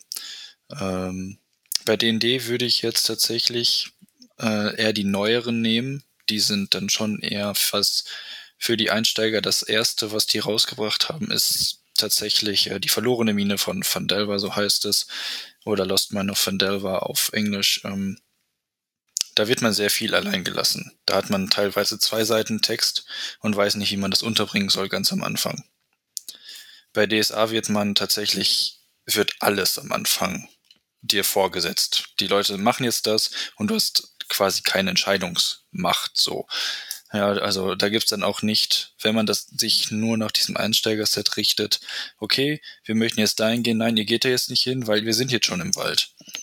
So, das ähm, hat Vor- und Nachteile. Ähm, man lernt natürlich so dadurch genau die Regeln, aber man lernt nicht so dieses freie Fantasy spielen in dem Fall bei D S A. Äh, bei Cthulhu, das finde ich äh, sehr, sehr hart tatsächlich als Einsteigerset. Vor allem, weil das ein ähm, sehr hartes Setting generell erstmal ist. Äh, mit dem ganzen Horroraspekt, da muss man sich auch erstmal trauen, dass man das so spielt, wie es dann so ist, und auch den Spielern dann so vermittelt, wie das jetzt gerade passiert. Und ähm, wenn man dann durchdreht, dann sagst du dem Spieler, nein, dann du denkst einfach, du fährst und der Spieler rafft aber eigentlich gar nicht, hä, was passiert denn jetzt? Fahre ich jetzt oder fahre ich jetzt nicht? Nein, nein, du, du, du machst das nicht. Du, du sitzt da jetzt einfach rum, ja, aber okay, dann steige ich erst, nee, du steigst nicht aus. Ja, aber warum denn nicht? Ja, weil du gerade nicht in der Lage bist, das zu machen. Und eigentlich hieß es die ganze Zeit, ja, du darfst machen, was du willst. Und dann, das wirkt am Anfang sehr kurios und ähm, ja, das ist äh, in dem Fall, ähm, man muss sich wirklich sehr stark informieren, finde ich, am Anfang. Diese Einsteigersets sind, wollen einen an die Hand nehmen, aber irgendwie schaffen sie es dann auch nicht. Ich finde, man sollte sich jemanden suchen, der Erfahrung hat aus dem Freundeskreis und vielleicht erstmal nur mit Freunden spielen, damit man nicht in so eine festgesetzte Truppe kommt, die einen das irgendwie kaputt spielt, weil die halt in ihrem Ding so drin gefahren sind. Ähm, aber dann, finde ich, kannst du trotzdem als Neuling Spielleiter oder Spieler machen, sobald, solange da einer bei ist, der dich so ein bisschen dann äh, durchführen kann, der sich dann so dieses Fantasy-Ding dann auch so ein bisschen mitspielt und dir Vorlagen gibt, wie du reden kannst oder äh, wie du dir das vorstellen könntest, wie du es den anderen äh, rüberbringst, indem er einfach seine Rolle quasi spielt gerade. Cool. Axel, du wolltest noch was dazu sagen? Ja, genau. Und zwar hätte ich als Empfehlung für ein Einsteigerset ähm, das Set von Starfinder. Starfinder ist halt so ein Mix aus Science Fiction und Fantasy. Und in diesem ähm, Starter-Set ist nämlich das Coole, du hast halt die Standardsachen wie ein ähm, Abenteuer, kleine, klein, Regelwerk, Würfel, eine Map, äh, Figur, also so Standees, um die Einheiten auf dem Feld dann darzustellen, die Monster und die Helden. Aber du hast auch ein Solo-Szenario für dich dabei, was du spielen kannst, um schon mal die Grundmechaniken ähm, zu lernen.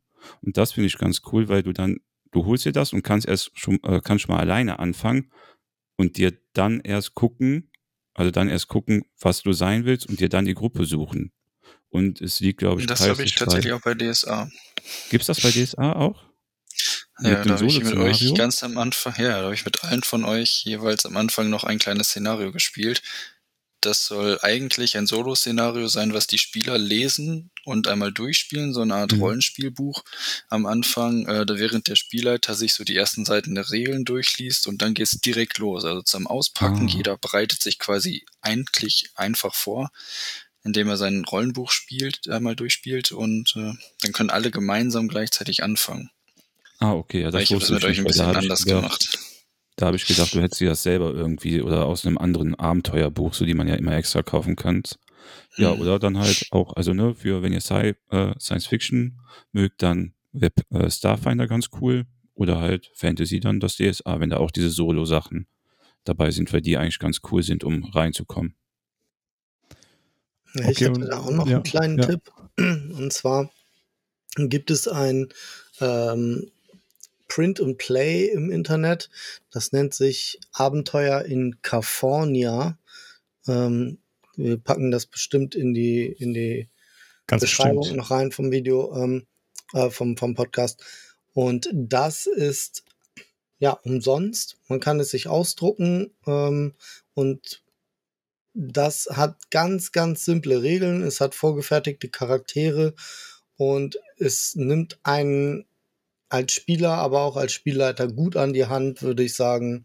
Einfach, weil es nicht so viele Regeln gibt. Du hast trotzdem deine Proben und du hast Kämpfe und sowas. Und es gibt einige Abenteuer auch, die man da eben for free schon mal ausdrucken kann. Das Ganze ist sogar so ein bisschen so auch ausgelegt, dass man das auch mit nicht mehr ganz jungen Kindern spielen kann. Ich glaube, so zwischen acht und zehn kann man das auf jeden Fall mitnehmen. Ähm, ja, also das wäre auch nochmal ein Tipp. Cool.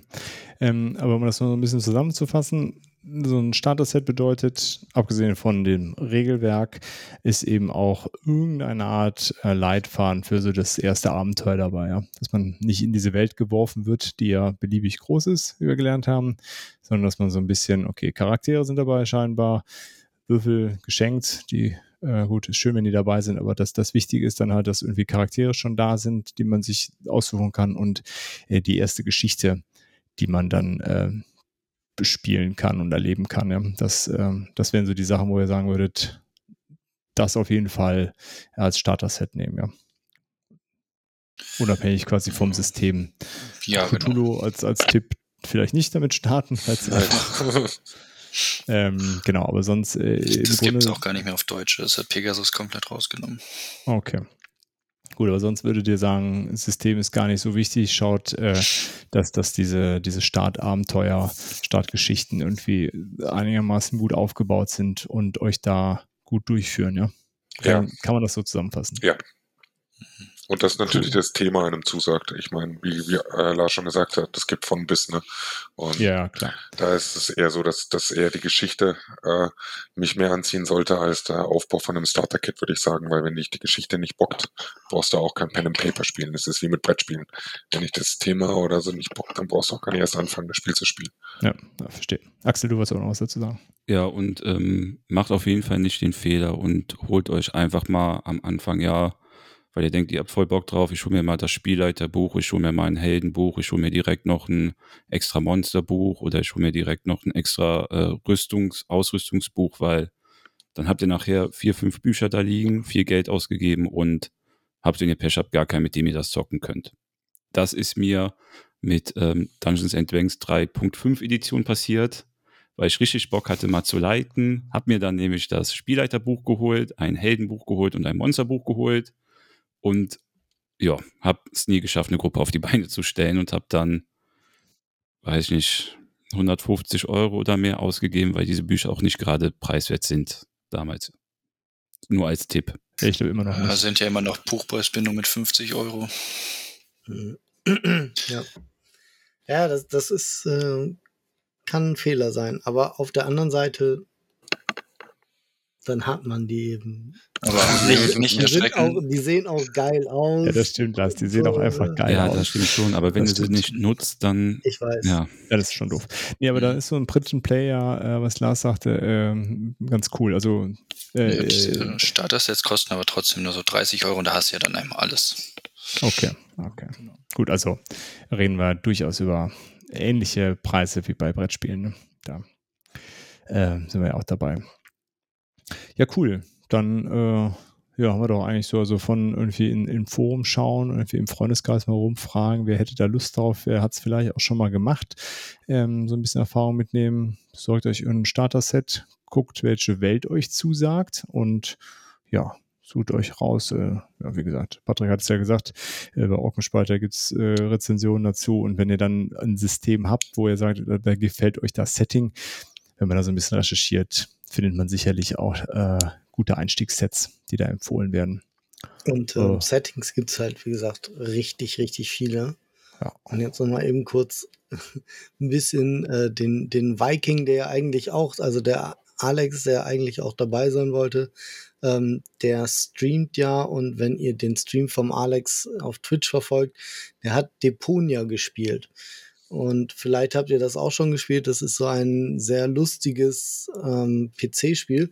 Und dazu gibt es tatsächlich auch ein Rollenspielsystem. Fällt dann wahrscheinlich so in die Satire-Sparte. Äh, Und das wurde, wenn ich es richtig weiß, von den Leuten von Orkenspalter auch teilweise mitentwickelt, beziehungsweise auf jeden Fall ähm, haben die das getestet. Und ähm, da kann man sich auch nochmal zu informieren dann. Cool. Okay, ja. Wie gesagt, es gibt reichlich und äh, wir freuen uns auf jeden Fall auf euer Feedback, äh, was ihr denn noch so empfehlen würdet. Das würden wir dann entsprechend äh, weiterreichen, diese Informationen. Und wenn ihr vielleicht dann aufgrund dieses, äh, dieser Ausführung heute was startet, äh, lasst uns das da auch gerne wissen. Haben wir sonst dazu zu dem Thema, wie wir starten, noch was vergessen? Ja, nein, vielleicht. Fallt nicht nee. aus der Rolle raus. Ich hatte mal ein Spiel, aber wenn du aus der Rolle rausgefallen bist, musstest du mal einen kurzen trinken. Also, ja, so ein Spiel kann auch sehr schnell vorbei sein, sag ich mal. Gut. Vielleicht macht ihr um solche Gruppen einfach einen Bogen. Ja, also, wir hatten, aber in der ersten Cthulhu-Runde hat das einer etwas zu ernst genommen. Da stand in den Regelnbuch wohl drin, dass man hier nicht lachen soll, dass das halt ernst ist, weil es ein Horrorszenario ist. Und das Erste, was er zu uns sagte, ist, wer lacht, fliegt raus. Das ist auch nett. Ja, es, gibt aber, es gibt aber so viele Situationen in diesem ganzen Rollenspiel, selbst wenn du versuchst, ernst an die Sache ranzugehen, du kannst einfach nicht sein, weil das einfach so eine, so eine Situationskomik ist. Das, das, das, ich erinnere nur an Lars, ne? Also, ich meine, wir, ja. hätten, wir hätten wir da nicht lachen können, wir hätten wir da nicht irgendwie nicht ernst bleiben können. Ja, du musst es jetzt aber auch erzählen, was da war. Ich kann es nicht mehr so gut erzählen. Ich weiß nur noch, dass es ging darum, dass, dass irgendjemand in dein Zimmer reingekommen ist und vielleicht, ich weiß es gar nicht mehr, was war. Ja, Leute, haben, wir haben in einer Taverne übernachtet. Sollen wir es überhaupt noch erzählen jetzt? Ja, klar. Ja, jetzt, jetzt. Jetzt ist es zu spät, jetzt müssen wir es auch erzählen. Äh, ja, ja. Also wir haben in einer Taverne übernachtet, in einem Dorf und ähm, dann kamen auch Leute in mein Zimmer nachts und wollten mich ausrauben. Die sind, haben halt die Tür aufgemacht, ich bin wach geworden, die haben das gemerkt und sind wieder rausgegangen. Und ich dann hinterher, hab mein Schwert geschnappt, bin hinterher. Nee, stimmt gar nicht, nicht mein Schwert, meinen Zauberstab. Bin das hinterher und hab die halt konfrontiert. Und daraus hat sich ergeben, dass wir das Dorf verprügelt haben. Ja, weil ich, ich bin dann davon aufgewacht und bin dann raus und sehe dann den Lars mit seinem Zauberstab da gegen diese zwei gedungenen Mörder, sag ich mal, äh, und dann wild am Rumschreien, so, die sind eingebrochen, die wollten uns ausrauben und was weiß ich. Und ich, und ich als, oh mein Gott, Lars, ich ziehe mein Schwert und fange da an, los zu schlagen. Also, das ist so eine Situationskomik, das, das kann man gar nicht so erzählen. Das, das muss man, sowas muss man miterlebt haben. Und wenn, ich meine, ihr könnt es jetzt nicht sehen, aber der Patrick halt damals als Game Master, der hat jetzt die ganze Zeit nebenher wild rumgestikuliert, so mein Gott und so weiter. Das ist halt so eine, das, das, das macht diesen Charme von diesen Spielen aus, diese, diese ganze Situationskomik einfach teilweise oder auch die Ernsthaftigkeit. Ich meine, muss nicht alles mal lustig sein. Ich frage mich halt auch, woher die Infos kommen, dass die euch ausrauben wollen. Die haben nur gesagt, oh, sorry, das falsches Zimmer. Lars, Lars hat gesagt, er wollte sie Nein. ausrauben. Ich meine, ich wach auf, ich höre Gebrüll, ich, ich mache die Tür auf, ich sehe, wie Lars da mit seinem Zauberstab rumfuchtelt. Was hätte ich machen sollen? Ich sehe schon, ich sehe schon. Also äh, vielleicht kann man an der Stelle nochmal darauf hinweisen, dass es bei dieser ganzen Aktion natürlich immer noch darum geht, Spaß zu haben. Ähm, genau, das, das sollte immer im Vordergrund stehen. Und äh, ja, wir haben jetzt eben gehört, äh, Leute fallen nicht aus dem Charakter, reden mittelalterlich oder in an, äh, irgendwelchen ausgedachten Straßenslangs. Das ist alles schön und gut, aber äh, wenn ihr jetzt damit anfangt, guckt, dass ihr da Spaß bei habt und wenn das äh, die ersten Male nicht so läuft, wie ihr euch das vielleicht vorgestellt habt, ähm, erstmal nicht abschrecken lassen. Genau. Äh, es äh, ist eine Welt, in die man eintauchen muss und das dauert eine Zeit lang, weil die ersten Partien sind auch sicherlich äh, regeltechnisch so ein bisschen holprig äh, mitunter und äh, man Man will sie ja erstmal ausprobieren, dass man auch alles machen kann, was ja versprochen wird. Und dann muss man gucken, was dann auch tatsächlich geht am Ende. Ja, versucht das alles mit so einem Augenzwinkern zu entdecken ähm, und das so möglichst viel Spaß dabei zu haben. Das ist vielleicht noch so als, als letzter Hinweis ganz gut, um es nicht zu ernst zu nehmen. Als allerletzter Hinweis, als angehende Spielleiter, bereitet euch nicht allzu viel vor. Es passiert sowieso nie das, was ihr denkt, was passieren soll. Das ist vielleicht ein guter Tipp. Warum geht ihr jetzt da lang? Warum? Geht in den Wald, nö. Da drüben ist schöner. Ja, das ist vielleicht ein guter Tipp, weil da kann man sich ja auch beliebig viel vorbereiten und dann ist das alles für die Katz, weil die Gruppe einfach beschlossen hat, nein, wir gehen da drüben lang. Cool. Ähm, ja, das ist so ein schönes Schlusswort an der Stelle. Gut, äh, für alle, die sagen, das ist irgendwie schön und gut, aber äh, weder Zeit noch Muße, da in die, diese Welt einzutauchen, Brettspiele reichen. Ähm, gibt es denn Brettspiele, wo wir sagen würden, dass, äh, das könnten wir empfehlen, wenn man auch Bock in die Richtung hat, aber noch nicht bereit ist, sich komplett von äh, so Anfasssachen zu, zu lösen? Stephan. Blood Rage. Natürlich, die Antwort auf alles. Nein. Ist immer Blood Rage. Blood Rage, geht immer. In der Tat, ich würde Blood Rage empfehlen. Nein, ich habe, ich muss jetzt ehrlich zugeben, was das betrifft, habe ich jetzt nicht so die große Erfahrung. Jetzt im Vorklapp von äh, der Folge ähm, habe ich jetzt mal kurz noch rausgesucht. Ich habe es nie probiert, ich kann relativ wenig zu sagen. Uh, Lords of uh, Waterdeep Das kommt aus dem Dungeons and Dragons Bereich, wenn ich das richtig äh, gelesen habe, und wurde zweitausendzwölf ver veröffentlicht und ist ein Wettstreit um die Vorherrschaft äh, über die Stadt äh, Waterdeep. Äh, okay. Ja, es geht grob, grob darum, dass man Quests erfüllt und dafür Spione äh, anheuern kann und äh, Söldner und solche Sachen und halt die, die durch eine fiktive Welt durchläuft. Wie gesagt, ich kann nicht viel dazu sagen, weil ich selber nie gespielt habe und auch keinerlei Erfahrung habe, aber das habe ich jetzt äh, im Internet gefunden als es soll ganz gut sein. Also Bewertung und äh, hier Erwerb auf eigene Gefahr, sage ich mal nicht. Äh, ja. Okay. Ähm, gibt's sonst noch, also ähm, genau, gibt's, was ist denn mit Gloomhaven zum Beispiel? Ganz offensichtliche Frage. Ist das was, wo ihr sagen würdet, okay, wenn man, das, das kann, kann einen so ein bisschen anfixen und Bock machen, da dann in Richtung Pen and Paper zu gehen? Ist das so, eine, so ein Ersatz dafür? Könnte sowas sein? Also ich finde nicht. Äh, muss ich ehrlich zugeben. Ähm, Gloom, Gloomhaven ist halt äh, ja, klar, es, es, es geht in die Richtung und so weiter, aber ähm, äh, Gloomhaven ist, ist, ja, zu groß ist vielleicht der falsche Ausdruck dafür, aber es ist, ähm, ich finde zu viel Brettspiel, wenn ich das, wenn ich das so formulieren darf. Äh, als ja, das wir sind ist, ja auch bei Brettspielempfehlungen. Ja, ja, ja, ja, schon klar, aber es ist ein Rollenspiel, ja, und es, du hast da deinen eigenen Charakter und so weiter, ja. Du, du läufst da auch durch Dungeons durch, ja. Äh,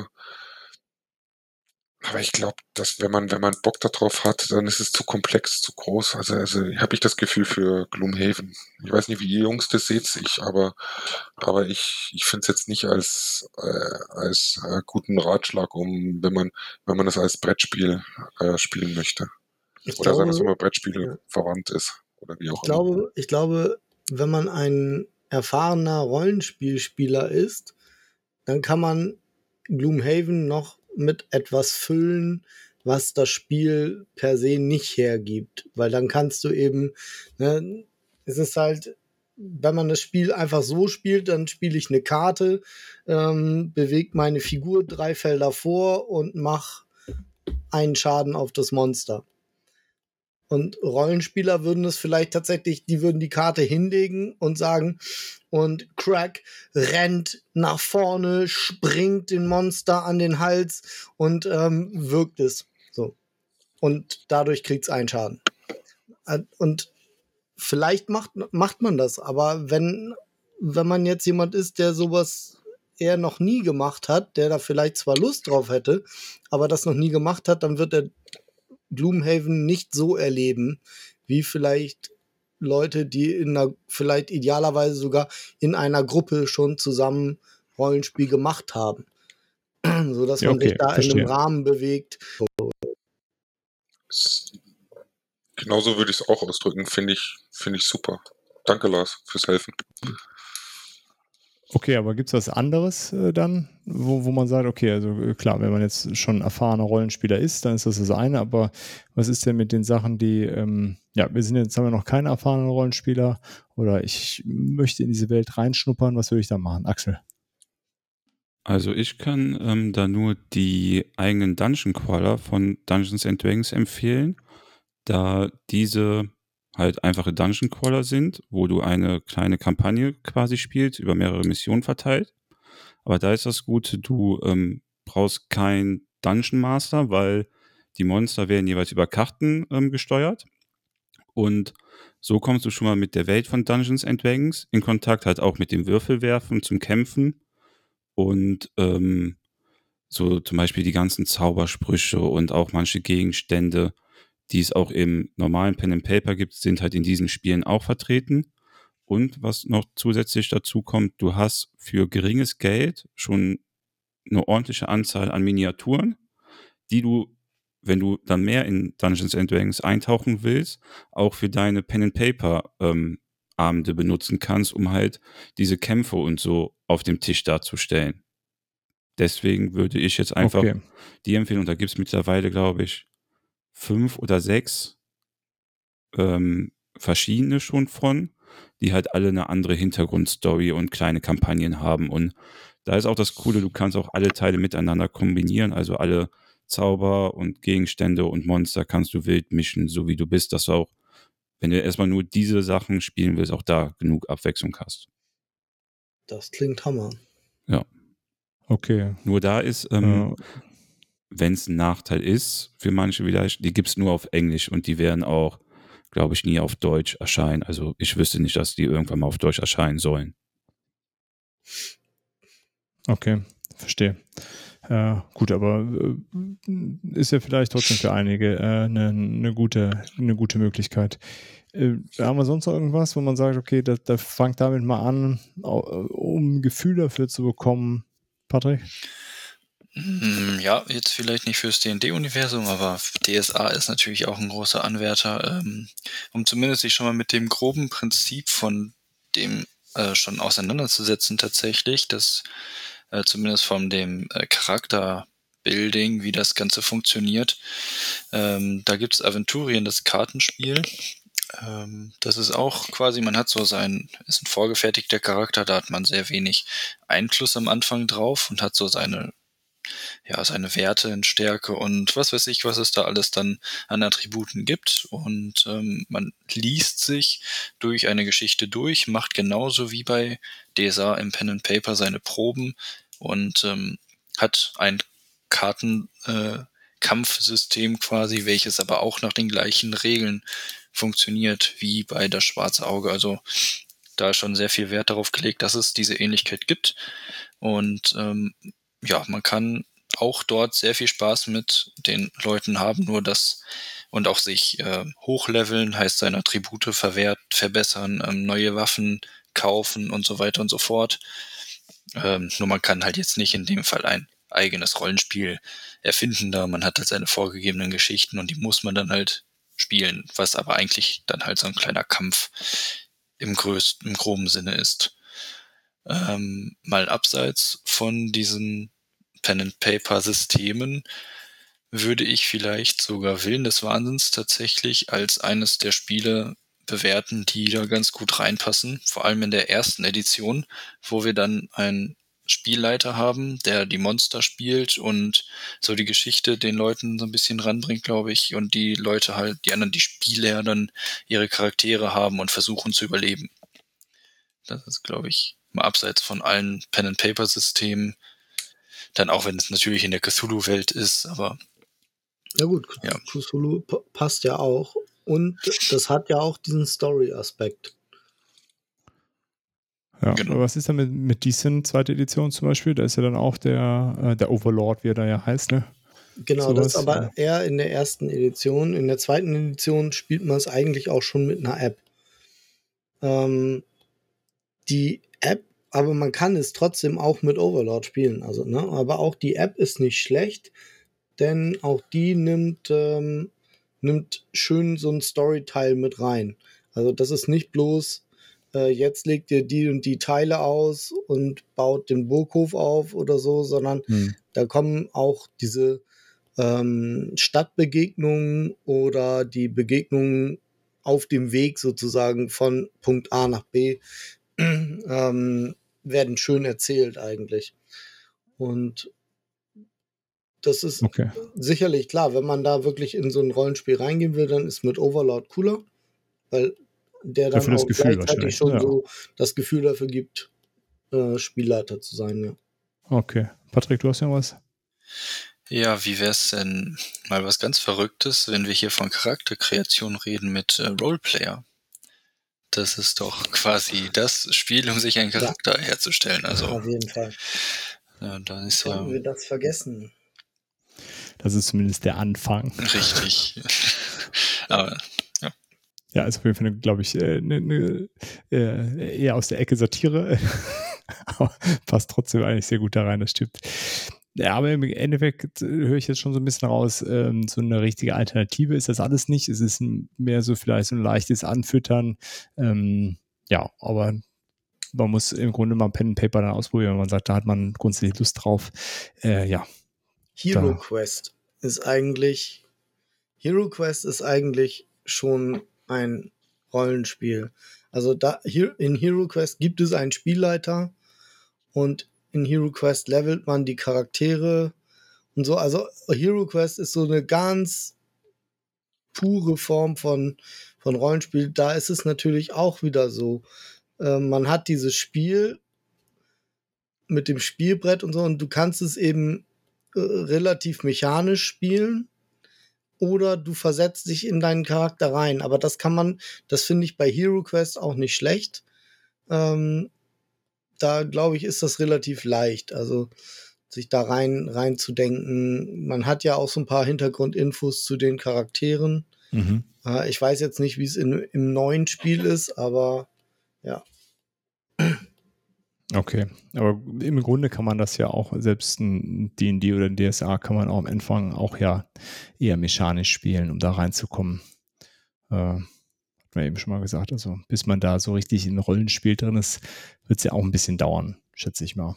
Da ist vielleicht ja Hero Quest wirklich ein guter Einstieg, äh, wo, wo das ein bisschen offensichtlicher ist, dass man es erstmal mechanisch spielt und dann nach und nach äh, Rollenspiel zugibt und dann Den, den Sprung dann auf so ein, so ein größeres Rollenspielsystem. Cool, haben wir noch irgendwas vergessen? Wollt ihr noch irgendwas äh, nennen? Mhm. Ich bin gerade am Überlegen, wie, es ist halt nicht wirklich Pen and Paper, aber ich, äh, ja eigentlich nicht. Ich war gerade bei Time Stories so ein bisschen am Überlegen, aber irgendwie, man hat ja auch seine eigene Rolle da die ganze Zeit, die man dann, aber so richtig passt es dann doch nicht. Irgendwie auch. Okay. Nee. Hast du denn noch was, Dirk? Also mir würde vielleicht noch Arcadia Quest einfallen, weil es äh, ja, es ist halt ganz ohne, äh, ohne Spielleiter oder Overlord. Ähm, aber dieses irgendwie, man rennt rum, verbessert sich, sammelt Sachen ein und äh, kämpft. Ähm, ist ja dann doch so der, der erste Einstieg vielleicht oft in so eine Rollenspielwelt. Und das macht auf jeden Fall äh, Laune und ja, Bock vielleicht das auch mal dann ein bisschen mehr auszuprobieren und mehr, mehr Sachen da entdecken zu können und seine Charaktere mehr weiterzuentwickeln. Da, das wird mir vielleicht noch einfallen. Ähm, ja, und im Grunde, ja, spontan würde ich sagen, alle Spiele, wo es ein, äh, wo es ein, irgendwie einen Spielleiter gibt, der die, der die andere Seite steuert, wie auch in Imperial Assault im ja. Zweifel, ähm, um in dieses Feeling reinzukommen, ne? Dass da äh, einer sitzt und der bestimmt oder der, der, der leitet das quasi an. Das, das, das Wort Overlord ist ja so ein bisschen, äh, bisschen irreführend dann an der Stelle. Ähm, und wenn es hier jemand ist, der das, der das so auffasst, dass er sagt, ähm, er sorgt dafür, dass das ein guter Abend wird für alle und dass man da was erlebt und die, die, die nicht nur fertig machen will, das also nicht wirklich gegeneinander spielt, sondern diese, ja, im Grunde diese Spielleiterrolle äh, versucht auszufüllen, kann das, glaube ich, ein guter Einstieg sein. Und wenn dann so eine Gruppe sagt, okay, wir, wir suchen uns jetzt mal ein, ähm, so ein Starter-Set raus, ich glaube, dann sind so viele äh, so, so Metasachen schon ein bisschen etablierter und da hat man das schon mal, schon mal durchgespielt in einem sehr starren Rahmen und hat es dann leichter, auf so ein, äh, ja, mit mehr Freiraum zu gehen. Ja, womit man einfach mal anfangen kann, ist, glaube ich, auch, wenn man, wenn man dieses, das erleben möchte, wie man sich in einen Charakter gut reinversetzt ist, ähm, überlegt euch vielleicht eine kleine Hintergrundstory und versucht einfach mal mit einer verstellten Stimme zu sprechen. Das macht schon total viel aus und es ist, ähm, geht so ein bisschen, oder äh, ich finde, es überbrückt diese Charme irgendwie, dass man, dass man sich in diese Rolle reinversetzt oder so. Ja, das äh, ist ein guter Tipp. Einfach mal andere Stimme, genau. Und die, die, die Systeme geben ja einem auch dann immer zu jedem, äh, zu jeder Charakterklasse immer so ein paar, paar Sachen auch, wo, wo der herkommen oder wo die Charaktere dann herkommen können. Ähm, da muss man jetzt auch nicht irgendwie das Gefühl haben, dass es ja, dass man da direkte Romane schreiben muss oder sowas. Nee, nee, genau. Und man kriegt ja relativ viel auch Futter mit, würde ich sagen. Mhm. Und äh, ja, am Anfang, wie gesagt, der, der Spaß sollte im Vordergrund stehen, da müssen keine total abgefahrenen Charaktere entstehen. Ähm, ja, und, und was, also was mir damals irgendwie auch geholfen hat, man, man orientiert sich einfach an dem, was man schon kennt. Dann denkt euch einen Charakter aus, der so ein bisschen was von äh, Legolas meinetwegen hat äh, äh, und all sowas. Dann, dann gibt es genügend Sachen in der Popkultur, äh, an denen man sich orientieren kann, denke ich. Um den Einstieg da leichter zu machen. So, sonst noch was? Oder haben wir das hinreichend erschöpft? Wir sind auf jeden Fall gespannt, wer jetzt nach der Folge hier eine Rollenspielgruppe startet. Ich, äh, Einfach anschreiben, ich leite das schon. Okay, der Patrick hat es hier gesagt, äh, so ist es dann. Der macht das auch sehr, sehr gut, kann man sagen. Also. Aber warum nicht, Patrick? Äh, du leitest das äh, und ich spiele äh, mit. Das brauchen wir nur noch dann gegen die Golbins, ja. ja. Ja, genau. Lass, lass die mal in Ruhe, ja. Schön. Ich sehe schon. Der Stefan will einfach nur wieder eine Gruppe haben. Ja. Ein, Grund, ein, ein weiterer Grund vielleicht noch. Warum sollte man das machen? Ähm, es sorgt wirklich für unvergessliche Erlebnisse und ähm, wie gesagt, man lernt echt häufig richtig coole Leute kennen auch. So. Ja. Das stimmt. Also, ich glaube, wenn wir, wenn wir wollten, könnten wir noch drei Stunden irgendwelche Geschichten erzählen. Ja, bestimmt, bestimmt. Ähm, und vielleicht nochmal, weil das ist so ein bisschen untergegangen, hatte ich jetzt das Gefühl. Es gibt nicht nur Horror und Fantasy, es gibt auch, äh, ja, Shadowrun ist halt so ein Cyberpunk-Setting. Äh, es gibt auch für, für Leute, die, die auf Fantasy nicht so, äh, so viel Lust haben, gibt es wirklich genügend Sachen. Und an der Stelle, es wird dieses Jahr noch ein Twilight Imperium-Rollenspiel äh, erscheinen. What? Ja, voll Was? Geil. Ein aber das gab es auch schon mal, ne? Rollenspiel kommt auch bald. Genau, ein Tsukuyumi-Rollenspiel ist auch. Was genau, übrigens es sehr mal, cool ist. Ja, da bin ich auch drauf gespannt. Genau, es gab sogar mal ein Twilight Imperium-Rollenspiel, Axel, aber das ist so ein bisschen untergegangen, ähm, glaube ich. Ein bisschen ja. untergegangen, aber das wird dieses Jahr äh, dann nochmal ein bisschen größer auf, äh, aufgelegt. Genau. Stark. Ich habe es tatsächlich schon getestet, das Tsukuyumi-Rollenspiel. Ist cool, ja? Ja, ist schon richtig cool. Also man hat sehr viel, man lernt sehr gut Rollenspielen in diesem okay. Spiel. Sehr, wann, wann soll das kommen? Das hat er noch nicht gesagt. Wir waren jetzt die erste Gruppe, die das tatsächlich äh, mal so außerhalb seiner Bubble getestet hat. Cool. Ich bin gespannt. Ja, also da gibt es äh, genügend äh, Themen äh, fernab von dem klassischen High-Fantasy-Setting. Wer sagt, das ist einem zu, ja, ob, also auf welchen Gründen auch immer, ähm, gibt es da wirklich genügend andere Dinge, die, äh, ja, es ist jetzt einfach... Hier waren jetzt alle mehr so in der Fantasy-Ecke unterwegs, ähm, aber das soll nicht heißen, dass es da nicht äh, genügend Alternativen gibt. Ja, cool. Ich glaube, dann können wir da jetzt mal zum in die, in die, in die letzte Kurve einschwenken, oder? Kommen wir aus dem Wald zurück in die Taverne sozusagen. Bitte. Ähm, und als Outro-Frage haben wir uns überlegt, äh, was ist denn unser liebstes Abenteuer-Brettspiel? Und äh, beginnen darf der Lars. Ähm, meins ist zurzeit Mini-Rogue. Mini-Rogue ist so ein, so ein wirklich schnell aufgebautes und schnell durchgespieltes Spiel, in dem man einen von vier von diesen klassischen Charakteren, äh, Ritter, Schurke, Priesterin und äh, Magier spielt. Und ähm, man muss, muss halt Schätze finden, Fallen ausweichen und Monster knüppeln. Und ja, das ist halt so ein so sehr runtergebrochen, ähm, erinnert mich immer wieder an meine ersten Solo-Abenteuerbücher und, und auch an meine ersten D und D-G-Versuche damals, wo es halt wirklich re- sehr... um die Basics ging, die eben sind. Fallen ausweichen, Schätze finden und Monster knüppeln. Cool. Klingt gut. Äh, Patrick, was gibt's bei dir? Bei mir gibt's Wonderbook. Ähm, wir nehmen auch jeder eine Rolle eines Charakters ein. Wir spielen so, ich sag mal, Kinderhelden, ähm, die in das Wonderbook einschlüpfen und äh, dieses Book ist tatsächlich äh, so ein Pop-up-Buch, was, äh, was man tatsächlich so ein bisschen miterlebt. Und ähm, das war richtig spannend. Äh, man sieht es zwar die ganze Zeit, aber trotzdem sind da so viele Sachen versteckt. Und die Geschichte ist tatsächlich auch gar nicht so, so schlecht. Also hat mir echt gut gefallen. Ähm, und es gibt sau viele Enden, die man äh, erkunden kann.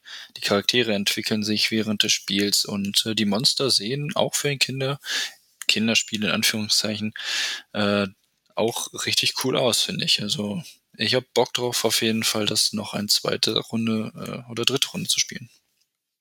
Sehr cool. Dann, ähm, Stefan, was gibt's bei dir für ein Abenteuerspiel? Ich bin jetzt nicht so der Abenteuerspieler. Ich meine, wir haben vorhin schon festgestellt, Blattdeutsch zählt nicht. Äh, also, genau, muss man ähm, noch ausdenken. Äh, nehme ich mal äh, mein letztes Abenteuerspiel, was ich gespielt habe, das ist Robinson Crusoe. Ich denke, das ist relativ bekannt. Äh, es geht darum, von der Insel zu entkommen. Ähm, Und dabei all mögliche Hindernisse zu überwinden. Äh, ist eines der schwersten Spiele, die ich jemals gespielt habe. Äh, auch das einzige Spiel, was ich bis jetzt im Solo-Modus tatsächlich gespielt habe und natürlich äh, es nicht geschafft habe. Ich dachte, das äh, ist das einzige Spiel, was du gespielt hast. Nein, hallo, ich bitte dich, Patrick, was ist das für eine Unverschämtheit? Der hat daneben ja auf jeden Fall noch Blood Rage gespielt. Ja, äh, eben.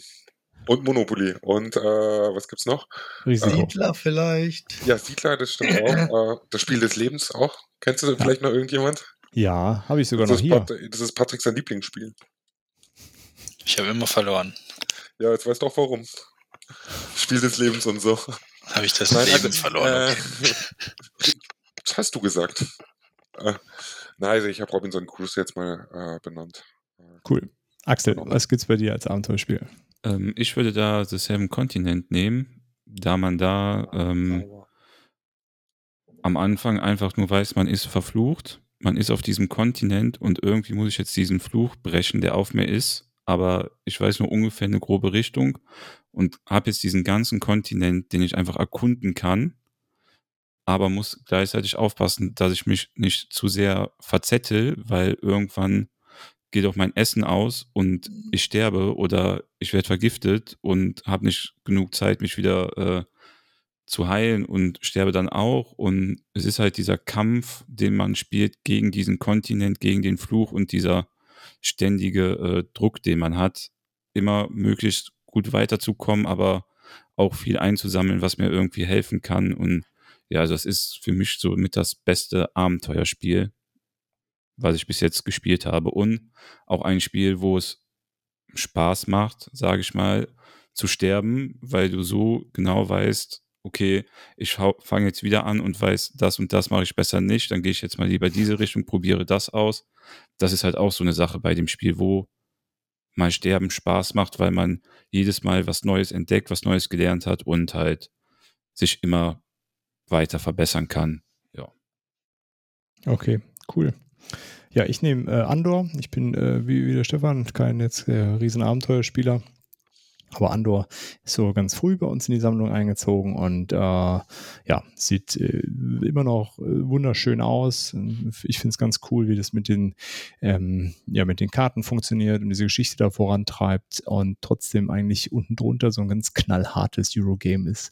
Ähm, Genau, trotzdem aber eine, eine zusammenhängende Geschichte erzählt, durch die man sich da irgendwie durchknabbern muss. Äh, ja, das äh, lange nicht gespielt, aber äh, hat immer noch einen besonderen Platz in meinem Herzen und im Regal. Gut, das war's. Pen, Paper. Ich hoffe, wir haben so ein bisschen, ein bisschen Lust darauf gemacht. Die, äh, ich denke schon. Es waren so ein paar schöne Storys dabei, die das hoffentlich vermitteln, was für ein Gefühl dabei entstehen kann. Wie gesagt, der Patrick, der hostet eure Sessions dann jetzt demnächst alle. Ich habe ja unendlich Zeit, also meldet euch alle bitte. Genau, der macht das dann. Äh, ja, und ansonsten bleibt nichts weiter zu sagen als vielen Dank fürs Zuhören und äh, bis zum nächsten Mal. Tschüss. Ciao, ciao. Ciao. Ciao, tschüss. Vielen Dank fürs Zuhören und schön, dass ihr dabei wart. Wir hören uns hoffentlich bald wieder und bis dahin lasst uns doch einen Kommentar da, schreibt eine E-Mail oder schickt eine Postkarte mit euren Fragen, Wünschen und Anregungen. Gerne bewertet uns auch bei Apple Podcasts. Wir freuen uns über jedes Feedback. Tschüss und bis bald, eure Board Game Theory.